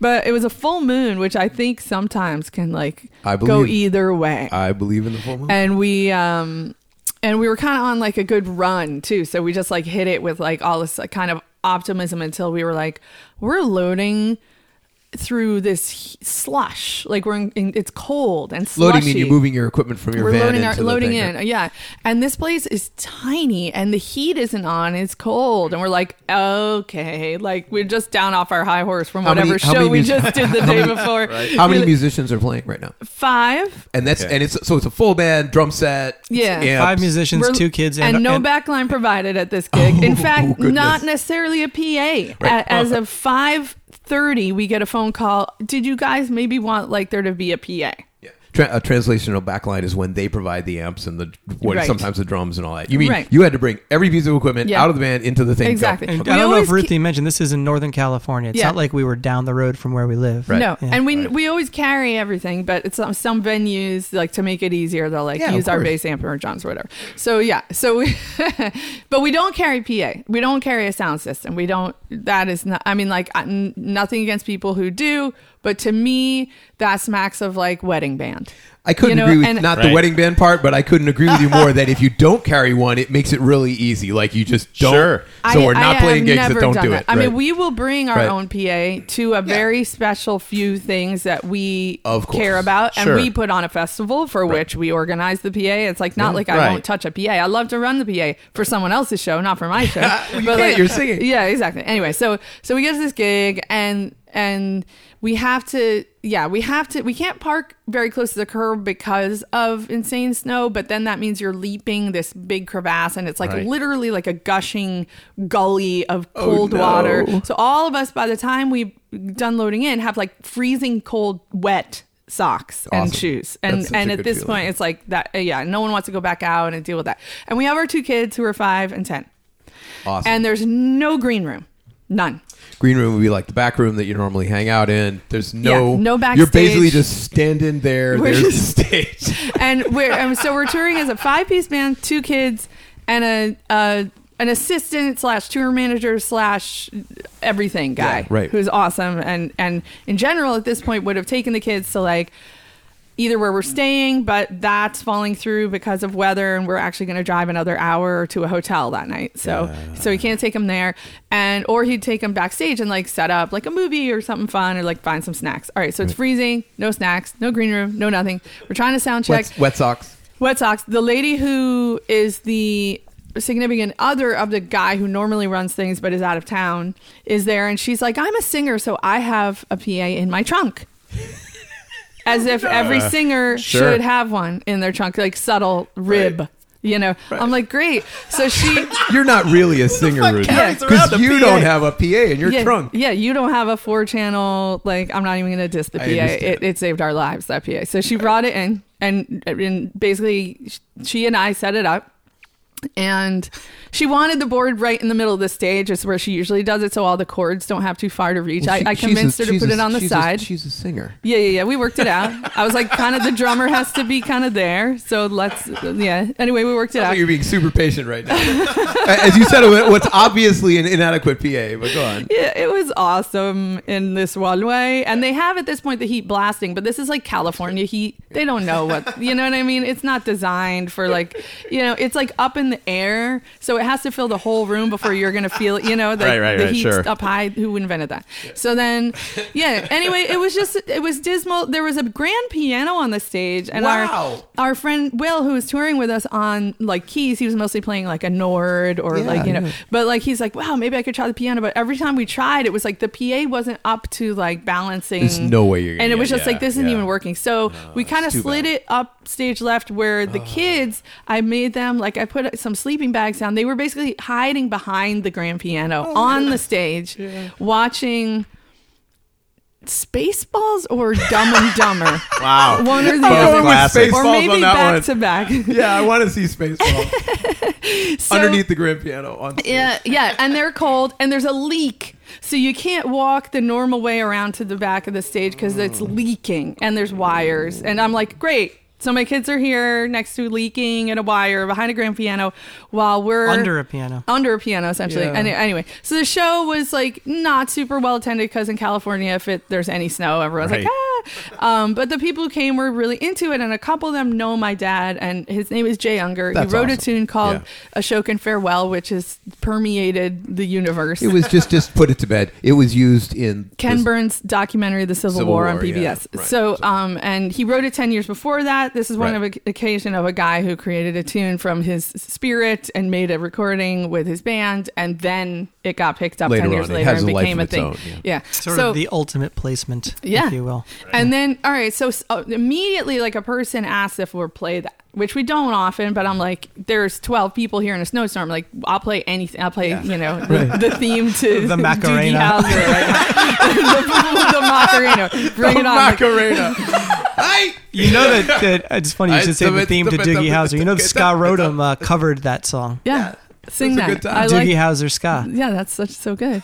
Do But it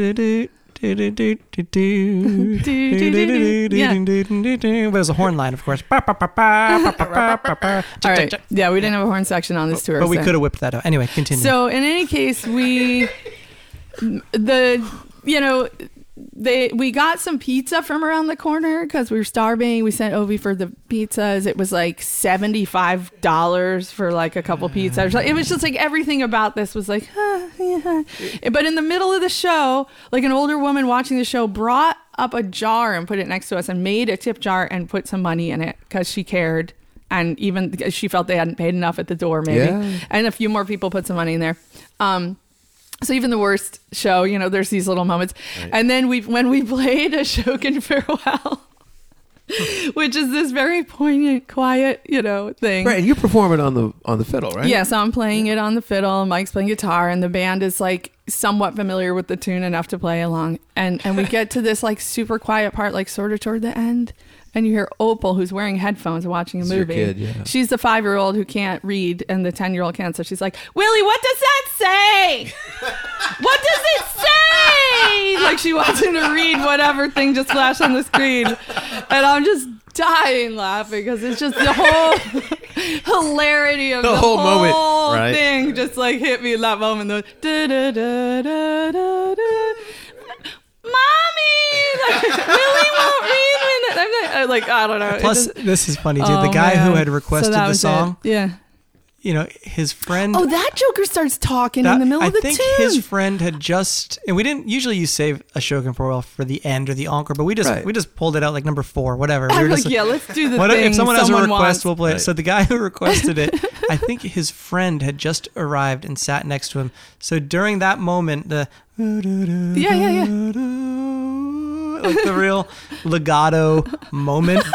He's like, so this is the song that her dad wrote for the Civil War. He starts like out loud whispering to his friend. It was everything about that. The was whole wrong. thing. Yeah, yeah, yeah. It was. Well, people in the audience don't know that you can hear them. Like, Well, when they're there's just tw- not thinking. especially right? when there's Yeah. twelve it people. you could really, you could hear a really mouse walk across goofball the show. floor. And that was the night when I got us three rooms at a really more nice hotel than usual, an hour Probably a good south. So the next day we could dri- would drive less. And it was like, I don't really care. We're Like, we're going to amortize this against the rest exactly of the tour. like tonight this is what we need. And it was awesome. That's awesome. and that yeah yeah we made it through. I don't know. It was just one of What a those great things. story. it brings you down a couple notches you know when you're sort of like right. So no one read any of the emails we sent. You know no one Right. like no one yeah, no. They're like, we love you, but there's a quarter inch of snow. yeah i don't know it was no i'm more thinking like the venue like you advance a show you Oh, I try see to what you like mean. Yeah, set right. up like some amount of knowledge of what uh, Right. what we're bringing and what they're bringing you Right, know right, right.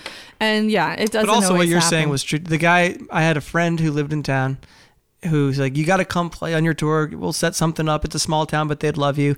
And he couldn't even. yeah he Right. couldn't My even point make of it to contact in town couldn't even. Uh, uh, It, it's a difficult negotiation because of the weather Right. he was like he he got halfway there and then texted us like man the weather's really bad up the road here Yeah, like okay it's all good. but yeah that was You got to fun come and visit us in New Hampshire sometime. well, Right. you know, so- road story What a yeah i don't know great road story! I don't want to. I don't want to. I don't want to talk over your uh, your, no your that's commercial. I, I i that's a beautiful road. it was story. recent enough i felt that was fun yeah the the pizza was actually pretty good i don't know if it's worth $75 but it's pretty fucking good Mike, okay. do you have a road story? Well, one that I'd like to tell is uh, this trip I made down to West Virginia. Please feel- go ahead. Like dun, that- dun, dun. that might be a good one. Uh, this was 2006 or 8. Fuck. This is. I I only fret about knowing the day because it was right two weeks after our wedding. And you'd think I would know what year we got married. that makes it easy Six. yeah Six.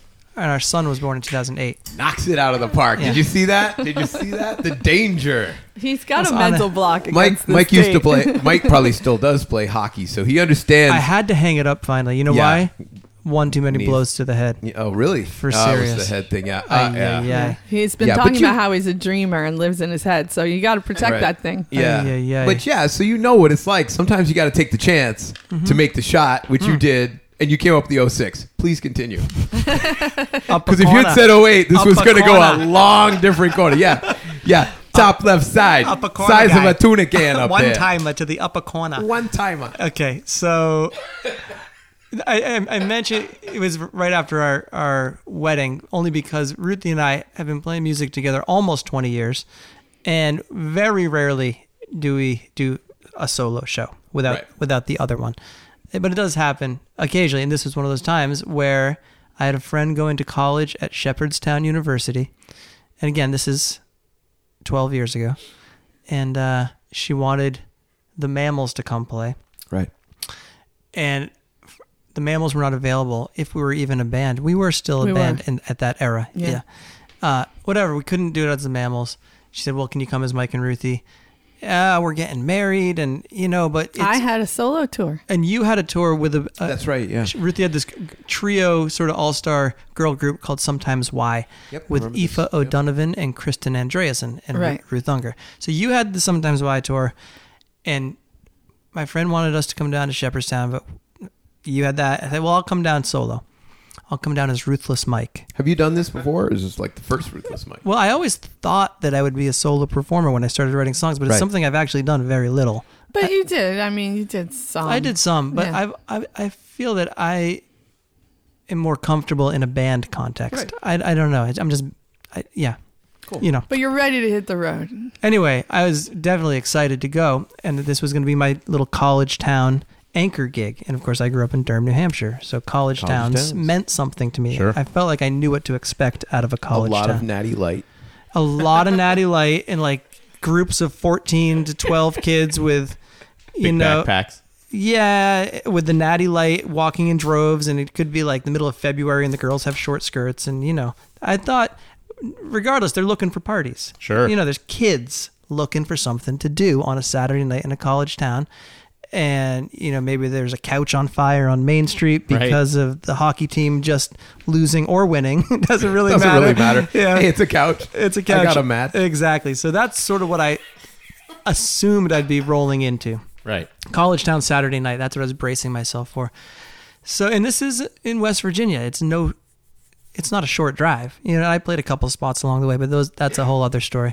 Actually, I, one little aside is that in Baltimore, I played a show that another friend promoted.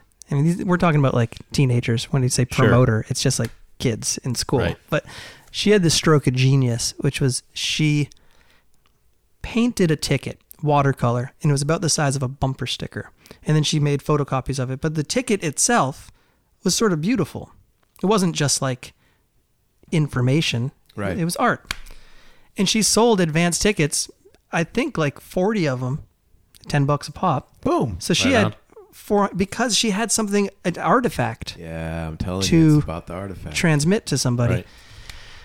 and only like seven people came to the concert, but she handed me four hundred bucks. It's Hey, like, right well, on. that is why have not we why haven't we duplicated that hmm. approach since then? Hmm. You think I'd learn? Things that You just make got to you get some go, watercolors. Hmm. Yeah, right. I could get Paint some Willie and. Opal on Yeah, that. right, there Actually. you go. Anyway, that was Baltimore. The next night was Shepherdstown. I roll onto Main Street and it's literally vacant. There's nobody. There's no other cars. There's no businesses open. It's a Saturday night in a college town. And I thought perhaps I'm in the wrong Shepherdstown. Maybe there's another one, or maybe It's, stuff, it's happened before. maybe yeah. the college isn't in the town, or you know all these things. Sure. I'm trying to like unravel the puzzle. Well, it turns out that I am in the right town. I find a payphone, which is what you had to do in 2006. uh, I'm in a Subaru Impreza. All I had with me was my guitar and my kick drum. I brought the kick drum along because I was it was like before the curve of Yeah. Avett Brothers and yeah, Mumford and I don't want to hear about that Yeah, yeah. because that pisses the shit out of Okay, me. When, but- the, when lead singer has a floor tom, I'm like, I'm out of here. So moving on. This Hard is way no. before that. Hard no on This is floor. way especially if they have like color shit when they hit it when it goes up in the air. anyway, no, no, no. I'm Anyway, back- I just- back to it was a way so- before that. You had a kick drum, Well, which it- was cool at the time. Well, it was a solo tour. There was just so much room in the vehicle. I could bring anything. It was a comfort kick drum. It was com- I was Cuddle exploring it. this whole solo Well, it had a performance. pillow inside. right. Yeah. You might need that. So anyway, It plays dual duty. yeah. And so I call my friend. We'll call her the promoter as well. Say, you know, here I am. Is there a show? And she says, well, yeah. I say, really? Because it, it seemed like that would be a really surprising thing to happen in this town. She said, no, it's a house concert. I think, oh, great. House concert. I didn't even, Yeah. It didn't even occur to me that she was setting up a house concert. So all of a sudden, I don't know if your listeners have been to house concerts or you guys have been. I mean, even the Sure. Word Barn, for all intents and purposes, is a is a house concert. It's Just one of the best house concerts. one of Sure. the one, Yeah, well that's right, yeah, exactly, yeah. and and it is one of the best ones. So anyway, I think well, how bad can a house concert be? You're sort of guaranteed that there will be some audience. There'll be some food, I was probably going to say food. Yeah, some food, Nice probably a free place to stay. a Um, little scotch at the end of the night. all that, good. all that. So we, she says it's ten minutes away, and we just are driving for 45 minutes. We cannot find it. I'm like, God, how, this girl's from here. Like, what is going on? So we double back. We find a driveway that we had sort of turned our nose up at earlier in the journey. Well, let's try that one. It had no mailbox or any markings or You any guys are in the car together. We're driving- yeah, she- Right. she She's met trying to- me- right. She's trying to navigate. She met me saying, by the payphone. She jumped Right. in the car. She's trying to navigate us to the house concert. Finally take a chance on this unmarked driveway. We drive up, uh, and it's steep and long and gravel and, and dark. We're like going up a West Virginia mountain at this This point. doesn't sound very nice. and we get to the top, and there's it doesn't seem like we're certainly not in a neighborhood, you know. Right. Uh, and I'm like, well, we're sort of out of options. Like, let me just go look around. There is a house over there, but there's not like a front porch light on or anything. Uh, but there's some light, sort of, or there seems like there's some sign of life. And as I go to open the door, a gunshot goes off, actually, and I sort of like, sort of panic and freeze As one does. you know, the adrenaline just courses through my body, not the good kind. And I just don't know what my next move is. It's like here I am on the top of a West Virginia mountain looking for a house concert, and now there's gunfire. I think the correct move is stop, drop, and don't roll. yeah, something like that. I just froze. Right. And then as I'm sitting there in my hand, I just remember it's like on the the little silver door latch, just like stuck there. Like and my do- my door's halfway open. I'm just like stuck in mid open. car door. my car door. Yeah. I guess it would be my left hand. And uh, four more gunshots. Pop, pop, pop, pop. I'm like, fuck. This is raw, man. Like, and I just got married two weeks ago. I'm like, I'm gonna die. I went on a solo tour and died. That's how There's my there's- married life. Yeah, the went. only good thing would be that's a if you're gonna if you're gonna die as a musician, that is a cool way You know to what? die. And my, my But yeah. catalog would be so much more valuable as Yeah, a would be. result. Yeah. Oh my god, I would have actually gone down in Sorry, history. Ruth, well, as it turns out, this was actually the house where the house concert was was scheduled to be, and there's it was occupied by a band, and they had just purchased a rifle that week, and we were just having a little innocent target practice in the backyard. Yeah. They had set up bottles and cans around a bonfire and were taking turns picking them off from the upstairs bedroom window. I found this all That's out. pretty awesome. as one does. No big deal. Yeah, right. So It's just West Because- Virginia. because on as I was- it, it occurred it, it was revealed to us that th- this wasn't like just gunfire like like foul play there was like laughter when we sort of like dialed in what was going on there was like laughter and there was something jovial there was an energy of a party Right. When we actually stopped to listen Not like blood curdling screams. no it was it was more like laughing and partying and, and screaming out of joy and, and rifle shots. so we loaded in. I loaded in the kick drum. Uh, I guess my friend probably ran around to like let them know that we were here.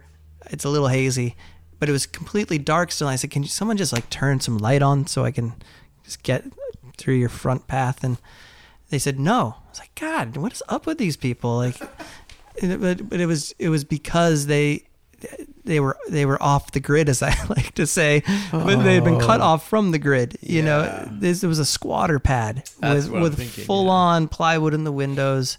Um, and I mean, not to judge, these guys were willing to host a house concert. This was what they had to offer. They were a band that squatted in this house to rehearse and had a little innocent target practice in the backyard once in a while. So I had an extension cord in the back of the Impreza. We ran it through the woods, plugged into the neighbor's porch. I think I had one of those little aluminum domed carpenter lights. oh yeah. So we hung that from the, the ceiling fixture, and I got my first look at this place. And like I said, the plywood, and You're they, indoors now. we're indoors now. I'm in the living room. All the furniture that was left behind in this house had been, uh, you know, axed to pieces, and that's how they were heating the place in the wood stove. They were burning the old furniture. There was just a pile of old broken furniture by the wood stove, and they like we're in your studio now. There's like little sound baffles on the walls, like a lot of studios. They had nailed just old dirty mattresses to the Nice. walls as sound baffles. No, that really, really works well. It does. And uh, my friend who set up the show set up a little stool by the door. She had a clipboard, which so- cracks me up. Wait, 'cause- more people are going to come to this? place? Yes. So she had a clipboard. Tell me if this story is getting too long. No, it's not. It's organized, and like she is very organized. Very organized. She has a clipboard. And I'm thinking, if you have a clipboard, mustn't there be a critical mass of of RSVPs. that Right. you couldn't and there, remember. I never actually saw the list. Maybe there were, and the, all these people didn't show, but four people attended the concert. It was her roommate. Oh, the other thing I didn't mention: this college that she goes to, she, no one told me that the kids go home on the weekend. Yeah. It's one of those types of colleges. Plus, there it, it might have behooven is that a word? Her to put a sign at the bottom of the Something. at, of the driveway Anyway. to go this driveway. So her roommate shows up. Yeah. Her roommate shows up. Her roommate's boyfriend, and one guy from our mailing list. Like one guy Yay, actually like received the email. Was Executed the find place thing. undeterred by the dark driveway and the firearms and the Lack the of cell phone. lack of cell phone or mm. light or anything. So I play my show. They all sat on the floor because all the furniture was being used for fire. Everyone sat on the floor. I played my little show, just a one set show with my my guitar and my kick drum. And something I'm very proud of is all four attendees bought a record, 100% sales. Nice. Hundred percent. You know why? Because they love you. They We're did. trying to support you. and they all went home and the girl who set the show up went home and i thought you know i'm just i'm just a kid on the road i'm going to stay here and i reintroduced myself to the band they never actually came in from target practice Yeah, they did just like- not attend the show. there was just gunshots going on through the whole show and but i ended up i think i ran down i got some beer i got an 18 pack of like Pabst blue ribbon Because maybe a twelve wasn't enough. because I could Yeah, tell that the, the party be a they were pretty deep into the party at this point, and we ended up trading songs and taking turns feeding the fire, and it was awesome. and kind of. and well then and I uh, when I tell the story, I like to point out that uh, there I was in a college town. Burning couches on a Saturday night, just Right. just like in Durham, New Hampshire, where I grew up. It was like I never left, and I pulled one of those dirty mattresses off the wall and I pushed it up against the wood stove, and I took the pillow out of the kick drum, You did. I did, and I made damn. myself a pallet on the floor. and uh, I, you know, I told that story the first time I ever told it in detail. We were sitting around in Denmark with your mom and Tim O'Brien, the great bluegrass musician, Yeah, jeez, yeah. and uh, we were telling the, your worst gig story, and and at the end, I clearly won that. That Really, round. you beat Tim O'Brien. I clearly won. You won would that. think that his Mr. story was O'Brien would his story involved how they played their opening song at some festival and every member of the band broke a string, including the upright bass player, which is very unusual. I think it was like live radio too. It was or pre- something. was and bad. everyone broke a But- string in the middle of but the they- first we song. also- It's not a con- pallet next to the wood stove. Oh, it was a shorter story too, you know, which, which I has a its problem with merits. Mine is a little more We epic. just told it one sentence. So I like this. But it also he we, he questioned if that was the worst gig ever or possibly the best. Ah, that's a good Right. Right. Yeah, he did and say that. sometimes Yeah. it is a fine line, but you know, as I say, every gig leads to the next. Well, and like that moment, like in Northern California in the slush with our kids behind a piano and whatnot, like that was also at the time crappy, but then becomes afterward like this bonding experience for the people who were there because no one else, even though I've now told it, no one can quite know what that weird energy was except those of us who lived through it and like Right. that we can crack jokes about it now forever You really can. Eh, But I mean, it's like you live in goddamn Woodstock. You know, by the time I got to Woodstock, we were having. It's like this is what this. This is what it is. This is this is the thing that you guys live and you. And again, I kind of over romanticize it sometimes, but it feels like to you this is what you do because it's your life. But the people that listen are just going to whatever job they have. And I'm not that's not a bad thing. It's just not what you're doing. They're not traveling the country, seeing strangers and making art and like you said, doing something that's like not bad for anything. In fact, it could be quite opposite. We need a solar van but then we'll be good I, I do think about the amount of diesel we burn. That- that's the most- Diesel's more efficient than gas, Yeah. ultimately. It would- but if we had the solar van, that would be a game changer. yeah, one day. like karmically. we need the Tesla van. Yeah. That's the ultimate the solar sail. underwriting that Yeah, I'm like looking for. sail. Tesla yeah, man. yeah, yeah. Way to That's do Well, we're sure. In fact, yeah, this last tour, you know, the new record is called Sunshiner, right? And it's the title track. The chorus of that song is "Yes, my daddy was a miner, but I'm gonna be a sunshiner." Right. And we played two, two. I thought just Two. one until someone pointed out to me two solar homes, house concerts within solar homes on this last tour. And it, our bass player Andy, it, it actually really had a profound effect Yeah, on him. He yeah. felt like here we are traveling the world singing about the future, a, Yeah. a different type of future that we can all manifest. And yet we were in the present moment, it was actually Yeah. happening. in in Corvallis, Oregon, where we where this moment for him happened, it was like it was a pretty moving, like electrifying, kind of almost like the word barn kind of vibe, but like more Yeah. of like a gentle like energy or something. But it was like uh yeah, singing that song in like five part harmony with our band and like the crowd singing along and the the hosts of the house concert are there and they have a solar business. It's not even just that their home is awesome and made of straw bales or whatever. I, it, it looks Right, like a normal right, house, but it's, right, right. it's made of these The you know, floors are actually made of sustainable, mud and- yeah, you know ingredients and they have this business putting in solar places or like whatever. That's their whole life. I mean she's also a musician too. So it's like i don't know. The whole thing yeah it's nice to see. I mean we see all sorts of different stuff. We played in uh in kentucky where we're like i wonder how this song will go over you know on the same tour on the way to the california we played you know and in kentucky there's a coal mining museum that has solar panels on it like that is a thing that's true you can google that and, right, but I and- mean, that's that behalf again. That's you awesome. Went, you went Yeah. down there and you had the experience and you sang the song and you were in Kentucky and you Yeah. saw that thing on behalf of me, who you just told, who was knocked out by that. I mean, that you're so really cool? doing something that has value. It's so Yeah. easy to just say, Yeah. "Let me As hear your song and I'll tell you whether it's worth anything or not." That's Yeah. not what you guys are doing. Well, this and I is your think about the people who put the solar panels on the coal mining museum, and like how I'm sure it wasn't lost How on that them. feel? you Right, know what I right, mean? sure. And then like you know, or the or the person in the museum who who okayed it, who made who, you know whoever that was, who was like, yeah, well that sounds efficient and like a good way to cut our costs Yeah, of Right. electricity, museum, right, and yeah. like to just show that it is a continuum. Is you can honor what came before. That's why the Yeah. chorus of Mike's song is so great. Yes, my daddy was a miner. I'm going to be a, a sunshiner. You know, there's old mining songs forever. And most of them, if you go back, you know, are dark songs like Daddy died in the mines or whatever. Like black water runs through my town and all this stuff. You know, mining has never been like awesome. You know, I- it, Right, it's a, right. maybe in some well, there's ways like the pride. There's a lot Un- of pride involved, but the actual practice is not Yeah. something we're proud of. It's just that you lived through it or didn't live through it, but that's how you supported your family. But Yeah. but being able to honor that, I mean, I, I don't want to go and say mining sucks and No, anybody it- whose family course, comes from not. that No. is a No. loser or something. It's like No, the whole that's not how point of works. the song though is is being able to honor what got us here and move forward. I mean, look at anything going on right now. Like look Right. at um you know the way that people have woken up to racial injustice going Yeah. on. It's like, well, it, it's it's almost like the fear of admitting what we have been, you know, and what we even still are Yeah. is like keeping us from getting to the next place. It's like I'm not trying to bash your old racist ancestors or mine. Right. I'm just trying to say like, yeah, that really did happen and maybe they were also good people in some ways and did good things too, but the point is if we're here to talk about it, let's talk about where we're going. Honor the past. Right.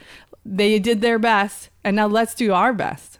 Well, I mean, it's on the power of the coal mine making energy that people invented the solar thing. I Sure. mean, it's not it's not that they can ever really be pulled apart. You know, and links the maybe chain. someday there'll be a generation who's like, we got to get off these solar panels because it's not the right thing Sure. anymore. you got to figure out a better way to make them. There's Maybe, going Possible, be right? another thing. Yeah.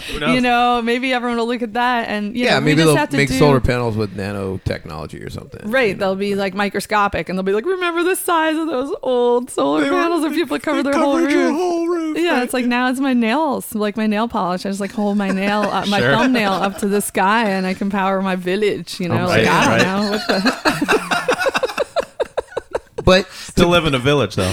yeah, oh, your point. Your point. it takes a village. That's Yeah. true. That is true. Yeah, some disagree. Some young woman singing, going, "And I don't hate you because you use solar power." Yeah, exactly, exactly. Yeah, my no, my we- mom was a sunshiner, but I'm going to be a. I'm not good at this, next but thing. whatever. Yeah, the next thing, man. Yeah, yeah, yeah. We can only do the best we can in this moment, though. but you let's at least do that. Right. While we're bringing this together, you want to grab your things and kind of tune them while we're talking and stuff. Sure. 'cause Do you we're want to gonna play be- Sunshiner? it seems like probably should. Okay. I would love to- to also hear that song. I could sing another song, but I don't want to. You can do a couple or whatever you want to do. Okay, here. Yeah, you're, you which guys make the call. What one were you thinking? Well, Let's right just now do- it would probably be a good idea to sing that one Yeah, because we let's just do that heard one. it. Yeah. So this is um this is coming up on this new record, which is called this it's, it's called, called, Sunshine. Just called Sunshiner, yep. right? Yep. Yep. The title track. Yep.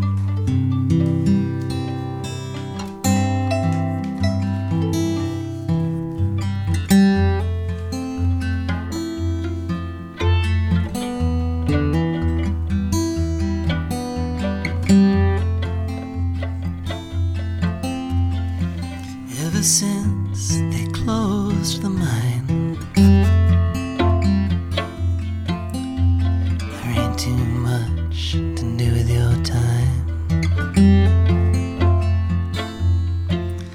wash your clothes in the creek and you fold the flannel.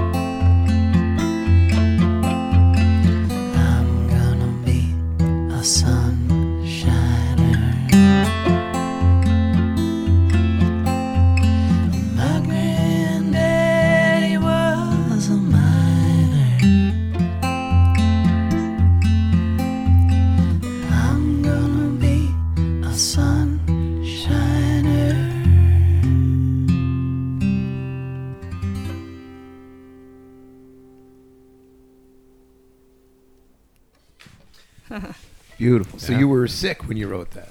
Yeah, it's partly why you can still hear how quietly and low Right. we sing it. Because I, back when I was sick, I could really only hit these couple of. You're kind of croaking it out. I was just sort of croaking it out, and I just that's how the song was written and born. And I liked how sort of fragile it felt. Yeah. And I just like why let's just leave it there, you know. So we just left When it. it- there. Good choice. When it happens in the middle of a show and we're playing with a full band, it's a slightly higher energy experience. It's in D instead of C because it's actually really hard to do that on stage. You actually, when you're playing with a band, you actually can't hear yourself singing at all when it's that low. So we, we bump it up to D, which yeah. is further than it might appear, going from C to D. So are you? Uh, you just played it in C right now. we just played it in C. Yeah. C. Right. So you sing it up one. I don't want you to sing the song again. Well, just but you know, quick demo. here's D. Yes, my daddy Oh shit! was a Wow. Yeah. it's pretty different. Yeah, absolutely. But you can also get a and it behind grabs it, the you know? crowd in Sure. a nice way. And I mean, honestly, the other way is cool, but it's like morphined well, out. and also uh, yeah. Because Ruth, often it's funny. We're just sitting here, the four of us, doing the song. But in a show, I would often be be like, uh, uh, "Yes, my daddy, yes, my daddy was a miner, but I'm gonna be a sunshiner." You know, the Pete Seeger feeding Sure. this. I'm gonna be a sunshiner, and it's C is actually not a great key for audience to sing along in. I think it's a little too logy and low. If I can, So anyway, definitely let's throw a get- little get science in here. at other So- things to think about, you know. This is Sure. C, right? C, right? Yeah. Yeah, so E is usually the high range of the male voice. And G and G sharp, that's where guys crack. They sort of crap So if out. they start in the wrong place, Octave, yeah. they're going to screw up. daddy was Right. a. Yeah, you can do it. But I can do it. Guys typically crack on that G. So you're like, hey, So what is D- You're right. It is a little weird. See, It's and too you low or too high. You Yeah. you understand this stuff. That's the type of stuff Pete Seeger definitely thought about. It's Yeah. like what key was good for men and women. Well, so that what, one in D, so what I happens can in D? sing it here, right? Which is fine. Yes, but if I my dad. sing way too high. A guy would never sing it up there. Yeah. So yeah, you're right. You solved it, Yeah. like intuitively. And it was just a whole step away. Yeah. Yeah. And and in fact, like That's a I big. That's you're absolutely right. You, you said Yeah. sounds longer than you're thinking. I'm like, fuck, it's a whole step. Right? yeah, it's just a whole step. dead on. Yeah. Well, also when we do it and when we do that song or on my way home or some other songs where Mike feeds the audience a line, we try and get people to sing like really loud on choruses and stuff. It, it- we don't do a lot of songs that way. We do a few, and like I usually will sing the melody an octave higher than him, at least for half of the song, because I don't want to be confusing them. yeah. They're learning it. Right. And so we sing it like that, like kind of that, almost like uh, Dinosaur Jr. or Chewy thing. It's so funny. That's all I think of when I'm doing it. Because there are a lot of examples of people singing in octaves, but you're no, no. absolutely right. Dinosaur like- Jr. or Chewy. Chris Miranda. Yeah, Right. That's exactly right. You know, like so, like like playing in D though, it's actually harder. You know, so like what he'll be like, you know, uh, Oh, geez, yeah, you're way up there. it's fun though. Yes. My daddy was a miner. And there's people in the audience who are like, "Oh, thank God! It's uh, there's my soprano part. Right. I'm gonna be a sunshiner." Like they know what to do Ju- now. Judy Collins fans. yeah. You know, yeah. Yeah, while we're talking, some I, I did a solo residency in January. So, like I said, I don't do a lot of solo shows, but I, Right. it was a chance for me to step out and try some new songs, try some new keys. Like I'm not a guy who thinks about where what key my voice is best in until recently. I also noticed that you're really fluid about this. Like you can, you'll just say, "Oh, let's try it this way." Well, I liked, I've learned to be, but like I did a show. Yes, my daddy was a miner. I did it up in F, good. and Yeah, it was like really a lot better for a solo show because I could put a little more energy across and like hit the back of the room. But I don't have to do that in a band context because I have Let's other. call it out though. Right. You also have the ability to translate this in your hands. Uh, it's hard. We've found it this a couple It's of called a times. capo. no, no, no. It's the way I know. shapes. Look at this ability. I know. No, you know what I'm saying. Yeah, sure. Capoing is true, but it's more than that. We're not talking about. It's hard to talk about people playing their actual instruments because it's so difficult to make it into an objective thing in English. But I'm going to say it again. You have that feel like when you play, you're the whole band. Hmm. Your your hand is leaving space for where the vocals are. It's the way you like when we talk about was like wait wait what, what, how does the song go like there's a, there's no verb for it right Sure. how does superman go faster he just goes like then he goes faster right like what is that I don't even right? think he has to make that noise. no, like- well, I doesn't wanted to make some noise No, so anybody had it. Right, there's no kicking. Right, but he doesn't. There's no buttons or Yeah, anything. He just he wills it like the way jet. you will the song to come forward. Your hand is automatically not playing where you're singing. You're doing all that shit. That's not to be just. I'm sorry, I'm blowing like smoke at you. Like you know, I'm trying to. I don't mean to embarrass Well, I'll you, but take it this for is the- a really fucking important thing. You He's just a Leo. blast- He likes that. I do, but Just I keep would. I- doing but it. just to keep things in balance, I mean, I, I'll take the compliment on guitar, but I mean, you remember, you more than anybody, or as well as anybody, how horrible of a singer I was, going back twenty years. I I did not know how out to of sing. out of my I- respect for you, young man, I You would remember- never say that out loud. But you remember because you made demos for me when I was just a kid, and I could not sing. I I could could write. I could not always sing. write songs, but I couldn't sing them. Do not mistaken my silence for a lack of agreeing with you. I mean, I'm I'm bringing I'm bringing it up. I'm bring it's me bringing it up. It's not like you brought obviously, this up. you have worked really hard on your goddamn singing. There's no question. No question. Yeah, there's still a long way to go. I mean, there's no business. I had no business being a singer. Really. I, I, mean, I really. don't believe in that, but So, but whatever. You did I have a sing business, you just weren't there yet. Is that what you're saying? Was that? yes. That Yeah. maybe I should sing a song. Well, I did marry a great singer, and Right? that has That is quite that, true. That was that's been helpful. But yeah, No, but the way you uh, the way you guys work together, you're obviously super sensitive to one another when you play. That's I wish there was a way to talk about this more on the podcast, but it sometimes it's just the way Superman goes faster. It's like you played that, you actually felt different when you hit the capo. You pop it onto F, song's different. yeah. It's not just you hit the capo and sang the damn damn It's thing not- up a little Right. higher. No, it, it- doesn't. it's different. Everything about it's different, apart from the well, words. and our our uh, friend Ken Maiuri, who's an amazing multi instrumentalist, yeah. um, plays all the keys on the album, and then on this last tour of the West Coast, played drums, subbed in for our drummer. I heard. I think Briggs, you told me Yeah. that, right? Yeah. Because I saw the picture, and you're Yeah. like, "Oh, there's that Ken playing yeah, drums." well, he has this perfect pitch, like almost synesthesia, like I don't know, like to the point where, like, if I start like joking around about an old song, like I start singing like My Sharona or something, Right. he'll sing along, but in the right key, not the key that I just randomly started singing. Like he remembers he it as a cannot imprint, sing. yeah. he can't like. It's like, yeah, it would be like telling him a you know a green lifesaver tasted red or something like Right, just, right, it just right. it's not it, he can't Right. that song is green or red it is like colors to him anyway i find that interesting so when you're talking. Yeah. about moving the capo around how you know sometimes instinctively the whole thing changes we did the song in d on tour vipar harmony everybody playing he's playing drums he's not playing a pitched instrument he's singing a, a low harmony um, which may be another reason he didn't want to move it down to C because he's singing the bass part. But when we did it in a radio setting, more like this, Mike would sometimes do it in C, and Ken's just like, "Why do you keep? Why are we doing it in C?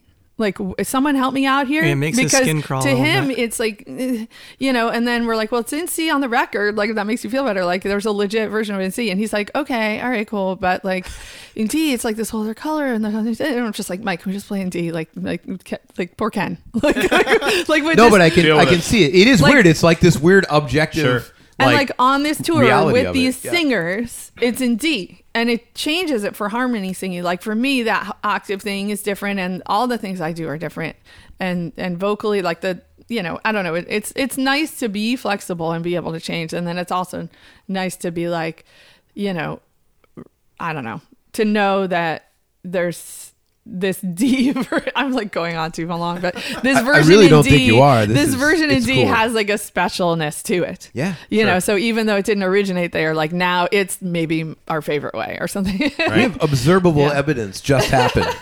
Sure. Right and there. it's an easier one for people to sing along. So It's- maybe it's people are- also a nice. yeah. rem- well, there's that. There's the sing along element is a real thing, uh, but also I think you should remember uh, for songwriters who listen to your podcast, it's like just because you finished the song doesn't mean it's done. Right. And especially when it comes to performing it, like I mean, it's I don't think it's news that you can change the key in a live setting, bump it up so it's higher, you can cut through the room better. But like, or I think Dylan is the best example of like someone who's notoriously changing his songs. But I think I think he just enjoys it. I think he enjoys seeing where these songs can go and what they can be, and keeping it new for him, and making the room dance in a different way. And that's a that's a cool thing. It's a lifelong something you can get lifelong enjoyment out of. You I love this. Yeah. I'm apologizing to Briggs for saying it again because I say it over and over again. But wouldn't it be cool if um, the artifact that you make, like a purchased version, or even if it's a download, you know, download off iTunes for 99 cents or whatever, had a value because after a certain amount of time, it changes in the streaming version, just like Kanye already does it. what? Life of Pablo has been rechanged in on the Spotify version like eight or nine times. It's not the same. He just changes it because you can change whatever you have up there, right? And keep the amount of plays that it had. Yeah, you can just change the source file. no, no, Hmm. definitely- Let, me I- let me tell you from Someone absolute can. experience. Someone You can, we can. can't do that. right? Depends on who's your blah blah blah. Anyway, Kanye can, but he's let me keep going. Yeah. Kanye. Let me Yeah. keep going on saying. Bottom line is, you go to Spotify. That's fascinating. I it's love not that. the same. Wait, so that means whoever has like obviously version two is the best, Mike. I can't believe you're still listening to version eight because that sucks. Yeah. Version two had like you know whatever you know Migos was on it or something, and you're like, okay. But do you see how creating a, a temporal quality to what's there? Yeah, it's in C on the record I mean, that's kind of. but like maybe the- in Spotify it's thing. on D or F. I don't know. I'm just saying. I know right now that doesn't solve the whole problem. But what if your Spotify thing sounded different on a full moon? Depending on what month you listen to it. I, I'm totally down with that. I want all our songs to sound uh, be in a different key on the phone. Well, and that would keep people checking back in. It's cool. I, like, I think it's a great But I, idea. but I mean, what I love is when a Uh, solution is based in art. definitely Because if I need said, to- can you guys like if I said we had the ability to say when it's a full moon during the 10 hours or whatever that it's at the height, if could you substitute a couple of, of things in? I'm sure that if you were thinking artistically, you could be like, oh, oh, oh, yes, yes. We could change this and this song for this moon, right? Because it happens in video games all the time, right? So if you're playing Madden right now, excuse me, and, and you're playing in Mile High Stadium, it'll check to see if it's snowing or whatever the fuck in, in Mile High Stadium. Whatever's happening weather-wise in Mile High Stadium is what happens when you play Madden in Mile High Stadium right, right now, right? Or World of Warcraft. If you look outside and it's sunny, it'll be sunny when you're in World of Warcraft. Or if it's nighttime, it'll be nighttime. It's just it checks the server. It's easy. yeah. So what I'm getting at is that creates a moment of artifacting. Just like if you do a tour, I can't believe you didn't see the Sacramento show. Remember Dick's picks for like uh, you know for, for the Grateful Dead? It's like, well, Jesus, I mean, the Sacramento show is the best one. I got it in course. FLAC, you know. I, I bought both FLAC versions, you know. what I mean is that I think this is not over. This argument is not over yet. yeah. And uh, that just knocked me out. I want to hear it. Why can't I hear it in goddamn D? Right. Uh, well, you heard a little of it. Yeah. Supply and demand. No, the future. It's funny because I think don't we wreck it. there's something precious about the uh, you know the definitive version, right? We or uh, that's like the culture we grew up in. Well, the Yeah. recorded version, and then there's also a fear of like just having a glut of too many versions out there. Just No, like no, that's no. what YouTube Just is. doing it But- for no reason is not what I'm talking. No, about. I know, I know, but there, that's what I'm saying. Maybe there's there's something beyond the glut of like a a beautifully curated, executed abundance of content that you people want to hear. You Glut listen to you versus again. abundance. Maybe But- that maybe that I've sort of I've kept all that at an arm's length. Like in fact I'm I have a fear of like live streaming. It's like I'm a little too insecure and precious. I want my presented work to have This is going to come out a little bit coarse, but it's kind of like what you just did. I know. Well, see, whenever I do it, it's a wonderful thing. You guys are but really, really I'm still good at stuck this. in the 90s in my mind. Not long. You know what I mean? Not long. I'm not saying this is what you need to do. What I am saying is that if you are an artist, as if you as an artist were offered this opportunity in the next, like whatever phase of your of your art life as you go forward, could you take advantage of it? I'm not talking about just you, Mike. I'm talking about on, Right. on everybody who's here. I'm telling you that from the games industry, Yeah. things change all the time. It's a, actually a disaster for most game companies. It's a boon for people like me who are contractors who get called six months later and they're like, "Yeah, we just put up a free roam version of this thing you did. Can we hire you to?" And you're like, uh, "Yeah, Yeah. okay, Sure. The sure." answer is yeah. yes. yeah. But for the poor people that put the thing out, you know, they're like, yeah, I guess we got to do this now. We got to Mm-hmm. update this. Why embrace it as art? Mm-hmm. Maybe what your art is episodic. You're just making me feel like our, our website has to be like some reality like world where like if we're on the road in California and you go to our website it looks different or something like if it's day or think- night wherever yeah. we are or like yeah like you, there's like rooms in our website and you go into like Mike's room and he's like he's like get out I'm writing a song or, channel like, is you know, open, go- exactly sorry the channel's open or like yeah I don't know No you're like shit, though. Wouldn't like- it be cool if your like, website? quiet ah, finger those are all as you good get things, closer and, and those closer are to, like, oh, difficult. Those are difficult to have you. But what would not be difficult to actually manifest would be a little sign that's got a red light that says the channel's open, but it's off. but then when Mike's writing, Ruthy, you just go over like, let's just update that. Yeah, no, that's when I'm like at the grocery store and don't know. Yeah. like it doesn't. I- I, I- I, right, know. right. Yeah, But the idea isn't to solve world problems right now, but Oh, but okay. the idea is to, to uh, or maybe we can. But yeah, I think going forward, this whole thing opens up again because you have direct access to the actual people that listen to you, and you, that was fucking amazing. Would you guys consider uh, one more to play us out? You want to do uh, Bu- story? Is that I think so. I think so because we've been thinking about doing it, so I feel like we should Ooh, do it. It's good. a song where we both play guitar, which is unusual for us. While But, uh, uh, while yeah. Mike's hitting the tune in there, so how do people get in touch with you? Uh, well, our website is themammals.love and it's pretty cool. It's simple. You can't it's you can't actually wander around and see what the weather is where we are, but it's got stuff. Um, yeah, we uh yeah, we have Instagram and Facebook and all that stuff. But yeah, we're I the like- mammals. I like your Instagram particular. Is it the mammals on Instagram? Do you remember? underscore the mammals. I think it's at underscore the mammals. Yeah, it's it. That's a great. That's fun. I love Instagram. We're Yeah. we're well suited to that one. We that one just comes naturally. Well, I mean, I've seen pictures of your studio and of you guys working, and I just I love that idea of feeling like this is what my friends are doing. Right. And Yeah. These are even people that you know maybe uh, obviously I don't know everybody on my Instagram. The people I don't, I feel like I'm kind of friends with them, even though they have no idea who you I know am. you know? I love Instagram because I do feel like there are certain people who I know or casually know or you know don't see very often, but like. And then when I do see them, we don't start from like, "What have you been up to?" Like we already Yeah. know. We Right. can start from that was so cool what you did a month ago. That looked fun. Tell Yeah. me about that. And Right. and it's like it's kind of a weird new thing, but it really works actually. It saves uh, I don't know. It it, it it it it creates actual closeness with your friends that that would otherwise be kind of Yeah. fading when well, you're it not also it, together. it means that uh, you can avoid when people come over going, "Do you want to see my slides from Hawaii?" You know, you know, or my pictures from Hawaii. Saw You know, it. right, right, right. Also, I I already get, saw it- the best five photos Right. that you couldn't resist putting up. it was- it- it's also worth mentioning that for a decade we were Mike and Ruthy, and and so we have a lot of albums and content and feeds under that. That still exists. That- How do you? How, as how can that be accessed? Yeah. mikeandruthy.com. Yeah. Yep. And Ruthy's with a Y. Yep.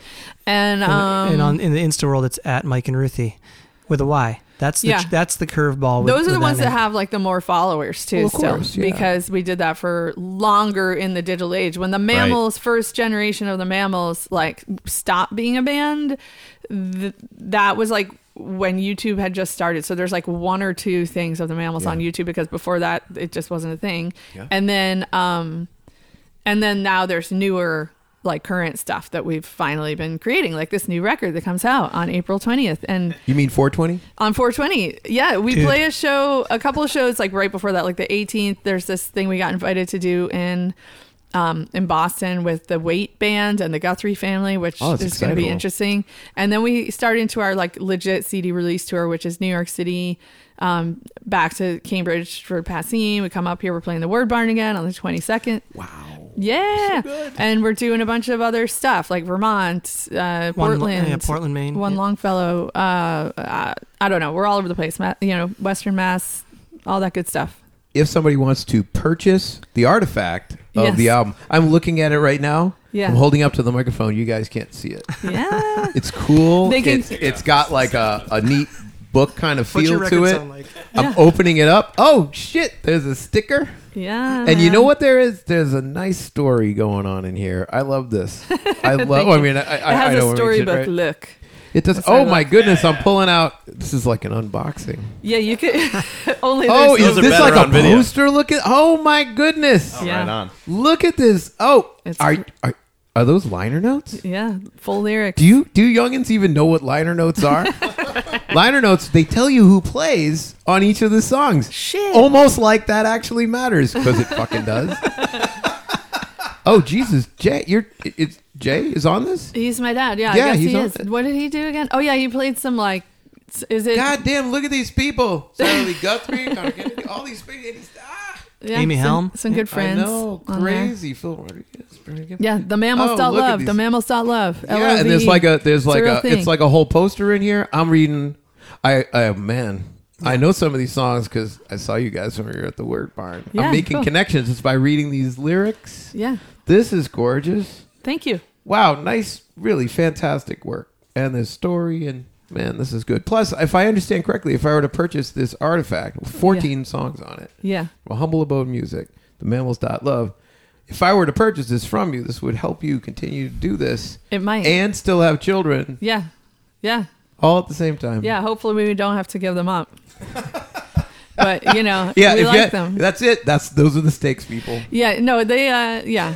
It's it's it's a it's a fun life. My parents were musicians. I'm a I'm a parent musician. It's not that weird, but um No, it's beautiful. you know, it just works it ends up working out and when people follow us and like our thing or buy the thing or show up at a live show, you know, it means a lot. It means a lot to us. What are you gonna play? All right, this is kind of a sad song. Good. But it's not really just sad. I mean, it's uh but we were talking about the songs that you write that you kind of can picture doing. And uh, I think I wrote this in a green room, and uh, like right before a show, right? And I sang you the chorus, and I was like, "This is gonna be the new Simple and Sober," because it's like the same kind of groove and similar kind of country-ish vibe. Yep. And I just like, oh, this will be another sing along. Except Simple and Sober had a good sing along chorus, and this one does not. Okay. What is this called? This song is called When My Story Ends. And uh, you know, it's I wrote this song for a particular friend who I'm sure listeners and you guys have had this experience of in the modern age, you've got Facebook and you've got at least one friend on there who isn't not alive but is still there, right? Yep. How weird is that? It's really weird. It's so weird. I mean, no matter what you do, it's weird. You know, and I have his last text that he sent me in my phone. Yeah. And uh, I don't know what to say about that except that it's weird. And that he was one of those people who I was super close to in college, didn't see a lot in the past, you know, last couple years of his life, but didn't mean I didn't feel just as close to him or sad Sure, when he was gone. yeah. But it is weird because, you know, um, yeah, it's that feeling of somebody just disappearing with no word, no notice. So it's that's part of what made me write this song. Other, I think a conversation with my mother-in-law also inspired the last verse of this song, and uh, some other unrelated stuff came into it too. I guess. Oh, it's art. Man. All right. Well, and since we're sitting here in the seacoast, maybe we should send it out to the memory Yeah. of, of Jeff Bibbo, who we just lost That hurts really bad. of, of uh, Gro- Groove Child fame. And uh, yeah, take it away. Well, I hope I get to say goodbye to all my friends when my story ends. When my story ends. And if I don't, I